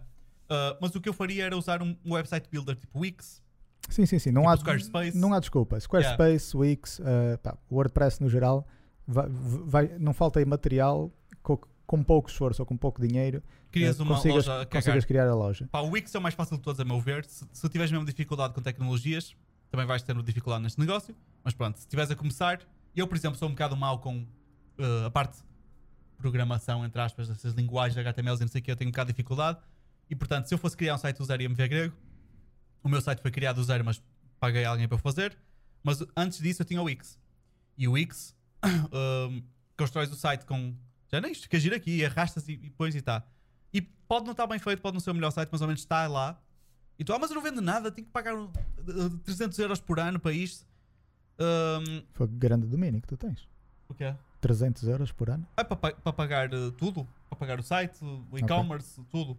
Um, é menos, porque eles, são eles fazem sempre 50% de desconto. Qualquer, qualquer ponto do ano, basicamente esperas, eles vão fazer o 50% que eles estão sempre a fazer e pagas 150 o ano todo. Um, e então, ah, mas não vendo nada, não sei o quê, deixa estar quietinho, deixa estar lá o site. De vez em quando metes para lá os produtos novos, tenta fazer matches do whatever que tu pões nestas plataformas, metes lá também. Uh, metes para lá um conteúdo, fazes um blog, fazes o que tu quiseres. Sim. Opá, eu acho que mesmo. Porque a parte do e-commerce e de vender e de ter produtos requer manutenção e requer alguma complexidade por parte do site. Yeah. Até porque se alguém vai estar a pôr os, dados de pagamento no teu site, há ali uma responsabilidade que tens que ter. Ahm, mas pá, pelo menos teres um blog em que vais pá, do- do- documentando o teu processo, ah, porque é que, o que é que estás a fazer, que produtos estás a fazer, como é que crias esses produtos, Yeah. aquilo, pá, nem que seja uma coisa quase ahm, Um diário. diário para ti, ah, estás a ganhar tipo, muito respeito no, no, no ranking No- do Google yeah. para, o- para o teu domínio ahm, e, vai, e que já vai estar a ranquear como estás a escrever sobre o teu trabalho. Imagina, tu escrevias sobre cosplay, cultura pop, The Office, whatever. Yeah. ahm, já estás a ranquear no Google com as keywords que depois vão fazer match dos teus produtos. Estás a perceber? Yeah. Porque depois vais fazer ter lá produtos de cosplay, não sei o quê. Pá, ou porque criaste um site no Wix, ou porque pagaste alguém para, cri- para criar por ti. Ah, os produtos depois vão ter essas keywords e guess what? O Google já te tem nesse rank para essas keywords. E va- vais dar por ela, se fizeres um site básico no Wix e fazes este trabalho de fazer uns blog posts, fazer isto, fazer aquilo lá, hum, passado seis meses vais começar a ter umas vendas e essas vendas vão ser grátis. Ou seja, tu não vais pagar publicidade, não vais pagar margem a ninguém, Comissão. comissão de vendas, não vais pagar publicidade no Facebook, não vais pagar nada, as vendas vão te cair lá. E o que tu queres, ao fim e ao cabo, tipo, qualquer uma destas partes, seja da, o número 1 personalidade, número 2 o que vender, número 3, nós estamos agora onde vender, ahm, podi- davam tipo vários episódios de podcast fácil. Sim, sim. E não faltam podcasts, digo, Sim. disso, digo eu. E sim, tens- há montes, montes de podcasts, montes de conteúdo sobre isto que podes investigar acerca de Search Engine Optimization, acerca de. de, de- oh, Marketing, marketing, pronto. Hon- Honestamente, eu não recomendo mailing lists. Yeah. Não recomendo o que está na net acerca de Etsy, Amazon e eBay, porque é tudo, a maioria do que está lá é lixo. Honestamente, hum, a melhor experiência que vais ter para aprender é experimentar e, e ver o que todos estão a fazer. Porque, opá, eu, eu falo de experiência própria. Eu estive a tentar aprender na, na, na net acerca da Etsy, acerca da Amazon e aprendi zero. Na Amazon tens uns bons tutorials do FBA. Isso ainda sim, está- sim, sim. Mas a própria Amazon faz os tutorials. E esses são os melhores para ver, mas pronto. Um, e nós só estamos a fazer tipo um- uma passagem rápida por estes temas. Se, se isto te interessar, ou pelo menos já sabes o que pesquisar e já sabes por onde começar. Um, pronto. De- mas lá está. Então, só resumir aqui esta parte 3 é. uh, Vendem em todo lado. Vende em todo lado e cria o teu próprio site, independentemente de gostares da ideia ou não. Crias o teu próprio site, crias conteúdo à volta disso. Quanto mais conteúdo o site tiver, melhor. Mais, mais cenas para o Google encontrar, para as pessoas encontrarem. E isso é um trabalho que é feito a longo prazo, demora muito tempo a ganhar ranking no Google. Para um dia, quando as pessoas pesquisarem uh, Água das Pedras t-shirt e vão encontrar a tua t-shirt da Água das Pedras, porque tu fizeste conteúdo sobre isso e tens lá t-shirt há muito tempo. Logo tens autoridade porque és um gajo que está na net Sim, há E muito o tempo. Google já te via como autoridade porque tu já, fal- já tinhas um post a falar de como gostavas da Água das Pedras e foste fazer o tour da Água das Pedras para se perceber como é que aquilo era e como tu és um criador de t-shirts e o Tom mete vários Yeah. blogs de como criar t-shirts, etc, etc. E isto demora muito tempo. E já agora, tipo, só tens o domínio, só o fato de teres o domínio e não tens lá nada, já te ajuda porque pelo menos o domínio não é um domínio novo. Yeah. E, e o Google sabe disso. E um E- go- domínio novo, em princípio, não vai ser, vai demorar mais para ser ranqueado porque o Google não tem, não lhe dá confiança porque pode ser, provavelmente é spam. Não, Yeah. a maior parte dos domínios novos são spam. Pronto. E hum, isto só para explicar o contexto, de uma forma mesmo básica, é. uh, existem. Uma gata à frente. um, existem tipo bots a Au. criar sites a toda a não. hora só para vender scam, basicamente. Então, os bots criam sites infinitos a toda hora, então o Google tem que arranjar uma forma de filtrar estes bots, estes maus sites, estes não sei o quê. Um, e uma das formas é com este sistema de autoridade uh, em que basicamente tu acabas de criar um site do zero e ele não vai ranquear o teu site no Google, não vai aparecer por muito que tu pesquises. Um, E já agora, para tu ver se estás bem ranqueado ou não, não é pesquisar no Google ver se encontras o teu site. Tens que, no mínimo, pôr em incognito, senão as tuas cookies, obviamente, vão-te mostrar o teu site. Whatever, não vou entrar por aí. Vou já saltar para a parte 4, que é a parte do negócio sustentável. Eu sei que isto aqui parece um bocado para a carroça à frente dos bois, porque já estou a presumir que tu criaste um negócio, mas não. O que eu estou a dizer, na parte 4, sobre as margens, os impostos e não sei o quê, é porque se tu não tiveres consciência desta parte 4, quando estás a criar o teu negócio, tu já vais estar a criar um mau negócio. Eu dou-te um exemplo. Um, na altura que eu estava a fazer isto do. do uh, eu posso com, com, alguma confiança dizer que fui a primeira pessoa em Portugal a ter um negócio sustentável, um negócio a sério, a vender props e cenas. Uh, e houve muita gente que já fazia cosplay há mais tempo do que eu, mas faziam apenas por meios recreativos, que viram o que eu estava a fazer e pensaram: espera lá, isto é possível, dá para fazer dinheiro com isto. E eu vejo este gajo mostrou-me como. O meu microfone está a levar com os rabos. Yeah. E um, então houve pessoas que, que, olharam e começaram a replicar exatamente aquilo, aquilo que eu estava a fazer. E viram, imagina, houve uma pessoa que viu que eu vendia uma cena de Mass Effect, uma pistolinha de Mass Effect, por, vamos supor, 100 euros. Esta pessoa fez a mesma pistola de Mass Effect e reparou que, um, em termos de material que lhe custou a fazer aquilo, uh, custou-lhe 10 euros, imagina. E pensou, 10 euros apanha a venda por 20, está top. Este gajo vende 100.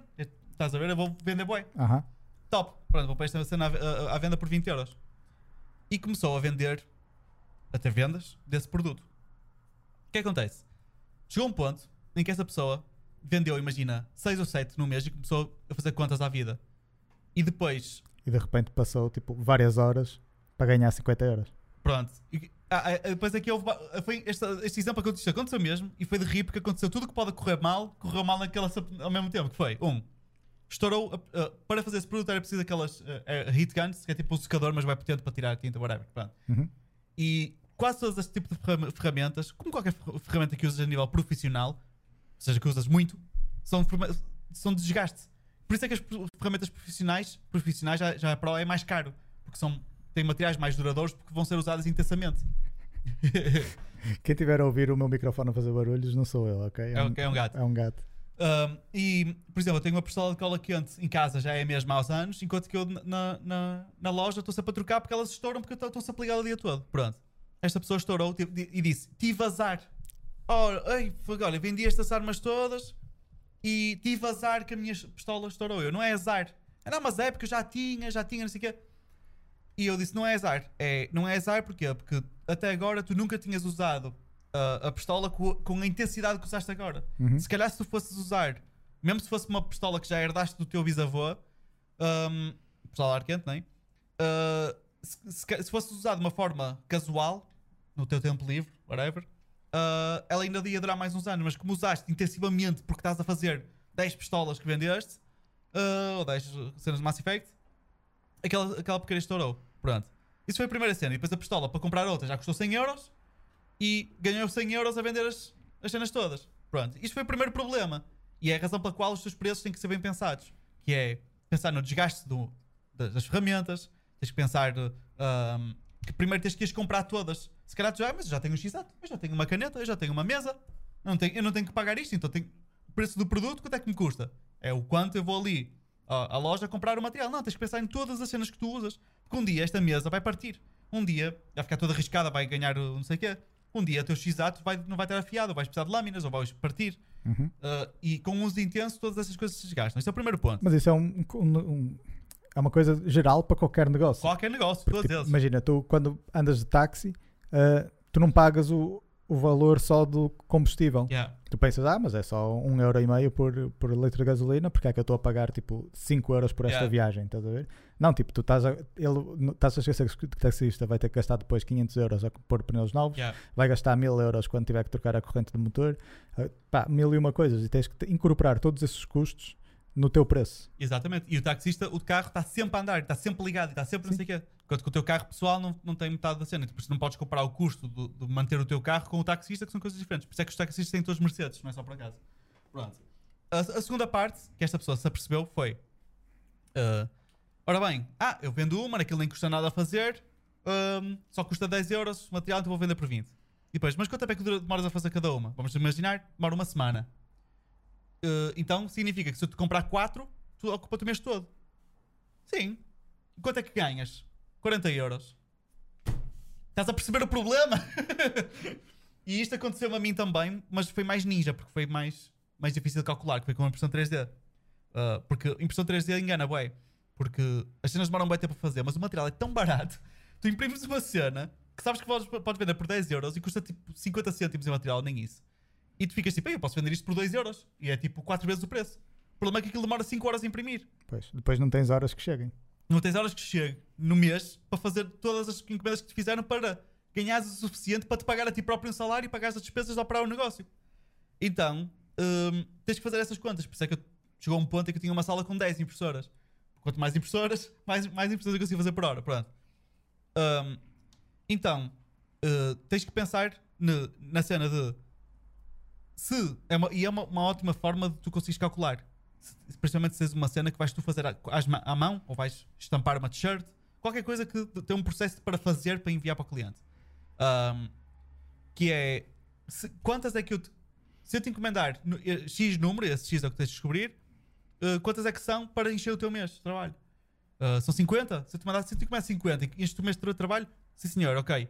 Esse, essas 50 paga-te um bom salário depois de pagar as despesas todas, incluindo esta cena de manutenção do material e não sei o que mais, e de teres um extra, porque tu tens que ter uma porcentagem para pagar o teu salário, para o- pagar a matéria-prima, para pagar as contas, para pagar os impostos, gastos das ferramentas, e ainda tens que ter um extra, 10, 20% Fundo de maneio.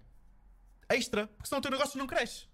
E isso é tipo, não só o lucro que tu tiras para ti o teu salário, mas o lucro para crescer o negócio.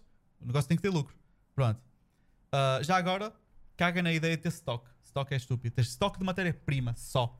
Ao início, pelo menos, é isso. Stock de matéria-prima e quando te encomendam as cenas, encomendam made to order, que é uma opção que tu podes escolher em quase todos os marketplaces, é made to order. Depois lá, demora 5 dias a fazer Uhum. demora dois dias a fazer, demora uma semana, demora o tempo que for, ah, as pessoas compram na mesma. Eu tenho cenas que demoram um mês a fazer. E as pessoas compram na mesma. Compram e esperam, porque são coisas complexas que demoram tempo a fazer. E isto, por exemplo, na Etsy é um clássico. E eu não trabalho com stock. Eu aprendi, fiquei mal habituado. Eu raramente trabalho com stock. Agora já tenho alguns stocks de algumas coisas. Ahm, mas o, o grande ganha-pão que nós temos é feito por encomenda. Nós simplesmente agilizamos a um ponto em que tu encomendas hoje, passado dois ou três dias já tens a encomenda. Pronto. Ahm, ou pelo menos já está enviada. Se morares nos Estados Unidos vai demorar um bocadinho a chegar. Ah, depois temos a parte chata, que nós os dois especialmente não gostamos, que é a parte dos impostos e os IVAs e não sei o quê.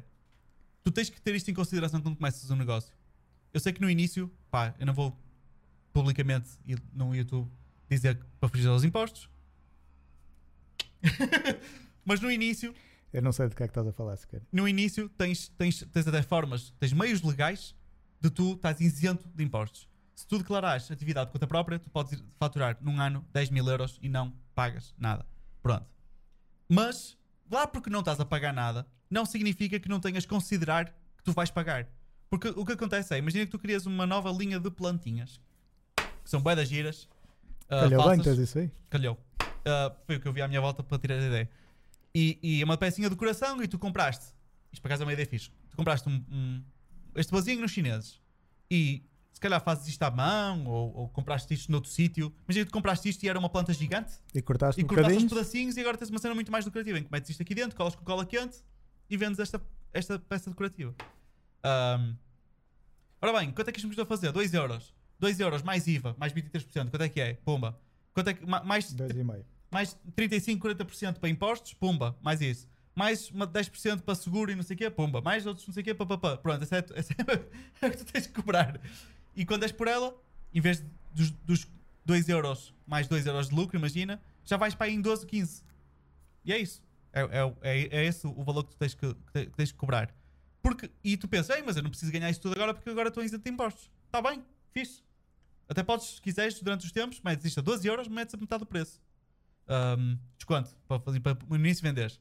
Mas o problema é que, se isto é um produto novo que tu vendes e ganha bem popularidade, as pessoas já conhecem a tua loja porque tens este produto e estão habituados a comprá-lo a 5, amanhã vai- tens que começar a pagar impostos e IVA e não sei o quê, e tens que o vender a 10, já ninguém vai querer. As pessoas sabem que isto custa 5. Ahm, quanto é que isto custa? Olha, custa 2 euros, aqui em baixo. Ah, então, o que tu tens que fazer é, já desde o início, habituaste a ti próprio e habituaste ahm, o teu cliente e a tua loja, tudo, a pôr os preços já a contar que vais ter que pagar impostos. Porque são as duas garantias na vida, não é? Que vais morrer e vais pagar impostos. Infelizmente é assim.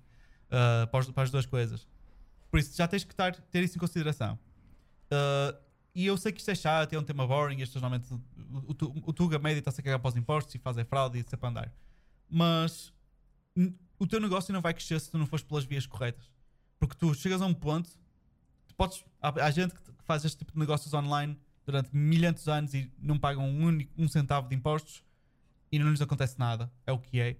Mas se tu cresceres, vais começar a causar ondas Sim, é o que eu ia dizer. Também não, não tem a magnitude. não tem a magnitude para, causa, para causar impacto e para o, para o fisco reparar, mas chegas a um ponto em que, vai- que ele vai reparar. Ainda por cima, com transações vindas do estrangeiro, passa tudo pelo Banco de Portugal, não é? Está a entrar dinheiro vindo dos Estados Unidos, vindo do Qatar, vindo do não sei o que que vai parar, que tu não controlas sequer de onde é que vem, as pessoas compram as cenas e e está-se. Um, e está a entrar no Banco de Portugal diretamente para a tua conta um, e o banco sabe. Eles sabem que tu estás a ganhar esse dinheiro, ok? Sim, sim, sim. Se tu achas que estás a ganhar esse dinheiro e ninguém sabe, isso é mentira. Simplesmente eles não, não veem a justificação para ir atrás de ti por, por causa de 500 euros que tu declaraste. A não ser que recebas só em cripto. Sim, E mesmo assim depende da cripto. exato. Pronto, e em última, a última parte desta minha lista é o espaço. O espaço é importante. Ah, podia só adicionar que, Diz. tipo, principalmente se estás a começar e tens, criaste mesmo uma empresa e um negócio, ah, como o Miguel já disse, tipo, fica atento aos. Pá, eu curto que eles chamam, como é que é? Os estímulos ou Ah, incentivos, onde basicamente o governo ou devolve-te uma pequeníssima parte do dinheiro que ele te rouba todos os anos, ou ele, durante os primeiros dois anos do teu negócio, rouba um bocadinho menos do que aquilo Yeah. que normalmente ia roubar. Fica atento a essas iniciativas e pá, se não souberes ou não tiveres como, fala com um amigo teu, contabilista, whatever, que te possa orientar um bocado nisso. O meu contabilista costuma dizer muito, muito isto, que é aquilo que separa um gestor de um ótimo gestor é estar atento a estas merdas, é a organização. É sa- saberes quanto é, que- quanto é que a casa gasta, qual é a tua margem de lucro, uh, quanto é que pagaste impostos este mês, quanto é que vais pagar no mês que vem. E tens as tuas despesas todas em dia, separas as tuas faturinhas, uh, tens isso tudo e tens consciência disso. Alguém te pergunta na hora uh, quanto é que estás a ter de lucro, quanto é que ganhaste este mês, quanto é que não sei o quê, tens que saber isso. Uh, se não souberes, significa que estás desorganizado. Eu sou incrivelmente desorganizado, mas eu posso me dar esse luxo, porque no início também não fui, mas eu trabalhei para isso. Um, e agora pago a outras pessoas para organizarem por mim. Então eu posso me focar mais na parte criativa, na parte da gestão mais macro e peço a essa pessoa, que é meu contabilista, que eu lhe pago mais extra para ele me lidar com estes problemas. Depois ele faz-me um resumo, Miguel, é isto que se passa. Estás a gastar muito dinheiro nisto, estás a ter muito lucro aqui, vais apanhar uma estalada de impostos para o ano que tu vais ver. é assim.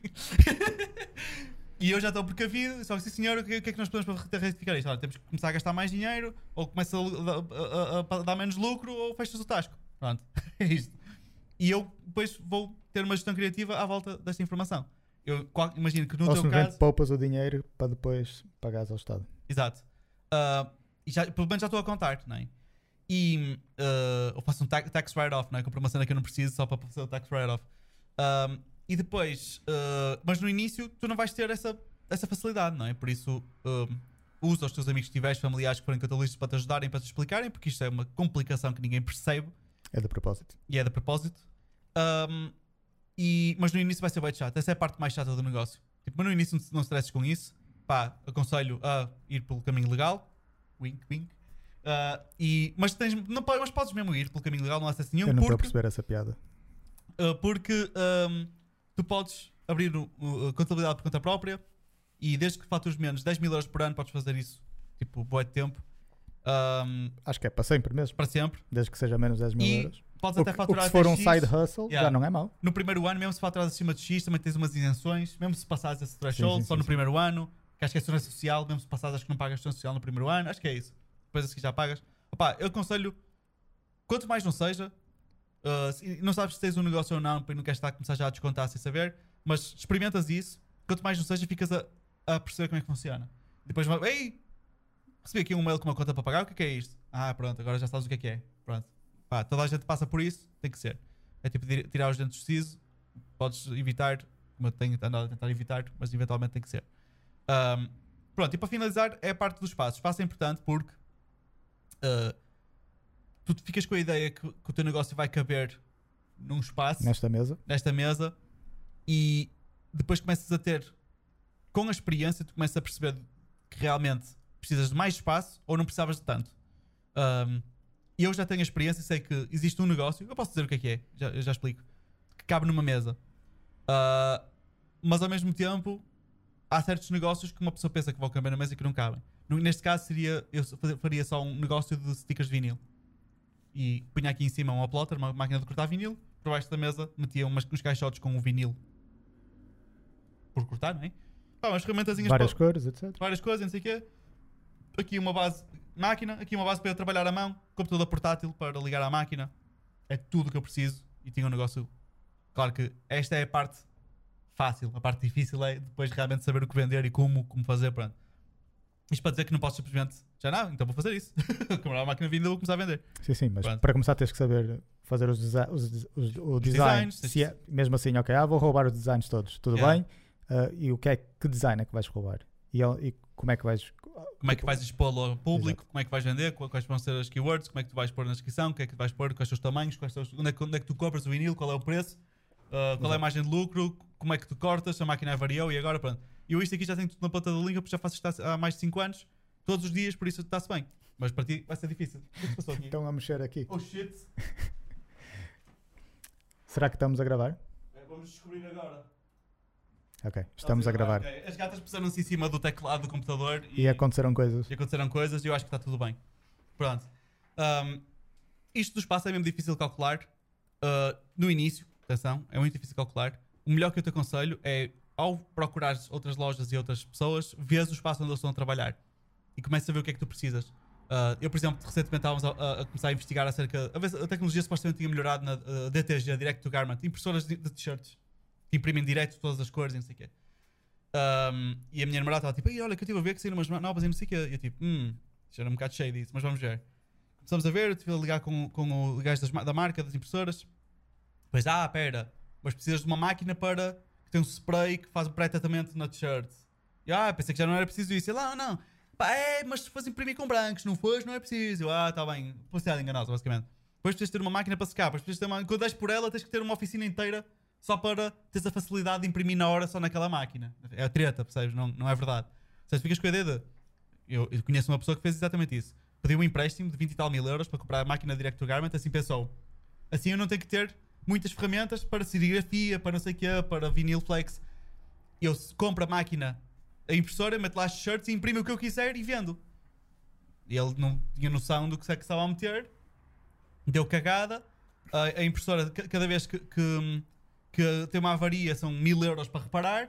Um, é uma, uma, uma dor de cabeça gigantesca. Esta gata é super te- tenacious. Um, é uma, e, e o gajo acabou por ter que vender aquilo e, e liquidar o empréstimo com outro negócio que ele acabou por fazer. Porque foi mesmo filme do caralho. Pronto. uh, é- lá está. Também não é preciso investir nem meter-se em empréstimos para criar um negócio destes. Um, opá, isto foi assim uma cena muito repentina. Eu uh, uh, uh, pergunto, de- deixo, se alguém tiver, quiser que nós entremos em detalhe sobre algumas destas cenas, aí se calhar é mais fácil para nós saber qual. Se Sim, queres acrescentar alguma coisa, sabe? Ah, eu estava a olhar ali só porque estamos no- na marca das duas horas Yeah. e eu, eh, para mim é sempre incrível, como não importa, tipo, Não importa o tema, vamos falar duas só de notícias, vamos Yeah. falar de uma coisa completamente mais in depth, vamos tipo, whatever. E eu tenho a certeza que nós podemos pegar Vai sempre, ficamos sempre nas duas horas. neste tema 1, personalidade. Imagina, tema Ah, 1, e, personalidade. e, e falamos duas horas. Isso, não, não, subtema, self-discipline. Duas horas. Sim, sim. Ah, pá, não, para mim a cena é tipo o quão, o quão natural é o mark das duas horas. Sempre. Porque se reparares, tipo, nós não, nós não planeámos o que Pois íamos não, fazer. nada, tipo, nada. nós- tipo, isto foi tudo improvisado. E guess what? Quando é que acabou? Duas, Duas horas, horas. e dez. Não dá hipótese. Ahm, Este podcast foi feito tipo para duas horas. para duas horas. Por mais que tu já tenhas tentado. Yeah. E eu tentei, eu já, já estivemos a conversar vários anos, vamos tentar pôr mais curto. Sim, para sim, aumentar sim. tipo, o pessoal ver, ver mais. Pá, ainda não foi, não sei, no último ou no penúltimo, que era só notícias de jogos, estás a ver? Tipo, ah, pronto, é só essas noticiazinhas e se ficar eh, mais curto, fica mais curto. E, E e depois, depois pumba, duas horas. duas horas. Ou, houve só para aí um que foi, ficou uma hora e meia porque eu tinha uma cena. Tinha mesmo que ir embora. Sim, sim. Porque sim, senão sim. tinha chegado a duas horas. Ou seja, esse, ia ser duas horas, mas eu cortei o mesmo. Porque eu tinha, tive que ir embora. Mas, voltando ao tema, eu ia dizer só, quem quiser, quem tiver interessado, tiver perguntas, tipo, eu não percebo nada disso, mas deixem comentários e o Miguel responde-vos. Sim, o Sá Ah, está tá, tá a ser o. Deixem comentários no, modesto, no ele claro YouTube. percebe disto. E, pá, um dia, se nós um dia chegarmos aos mil subscribers, podemos fazer um live Q&A Yeah. com, com o Miguel a responder as vossas perguntas. Uh, opa, este, ora bem, este- exato, este podcast vai, vai fazer live na terça-feira. Deixo só a dica, eu vou estar live no canal do And, André Unboxings and Reviews, é assim o nome do canal. O André Unboxing Reviews. E vão estar a falar exatamente sobre e-commerce. Uh, por isso é uma boa oportunidade se quiserem lá espreitar. É um gajo porreiro esse, esse André. Um, e para estar a falar sobre isso. Mas, já, idealmente nós faríamos. Talvez façamos isso no meu canal, porque no meu canal podemos, Pronto. podemos fazer um live lá, se calhar. Uh, se vocês quiserem, opá, digam, porque nós fazemos. Como já viram, nós aceitamos as sugestões e fazemos. Sim. Deixem hora, não é? comentários. Temos pou- poucas pessoas a ver, se nós ainda cagássemos nessas. Era E Diana estúpido. diz- diz-nos o, que é que, o que é que achaste se respondemos a tua pergunta, as tuas perguntas e quais são as próximas perguntas Exato, no, que nós é que, continuamos. no que é que o Miguel O, pode o ajudar. objetivo do podcast é mesmo esse: é começar a conhecer, conhecer pessoas novas e conversar sobre cenas e, e divertir. E é fixe. Ok? Go, go. Awkward ending. Já há muito tempo que não tínhamos um awkward ending tão live. Quase que tivemos um awkward ending porque as gatas iam mandar isso com o caralho de repente.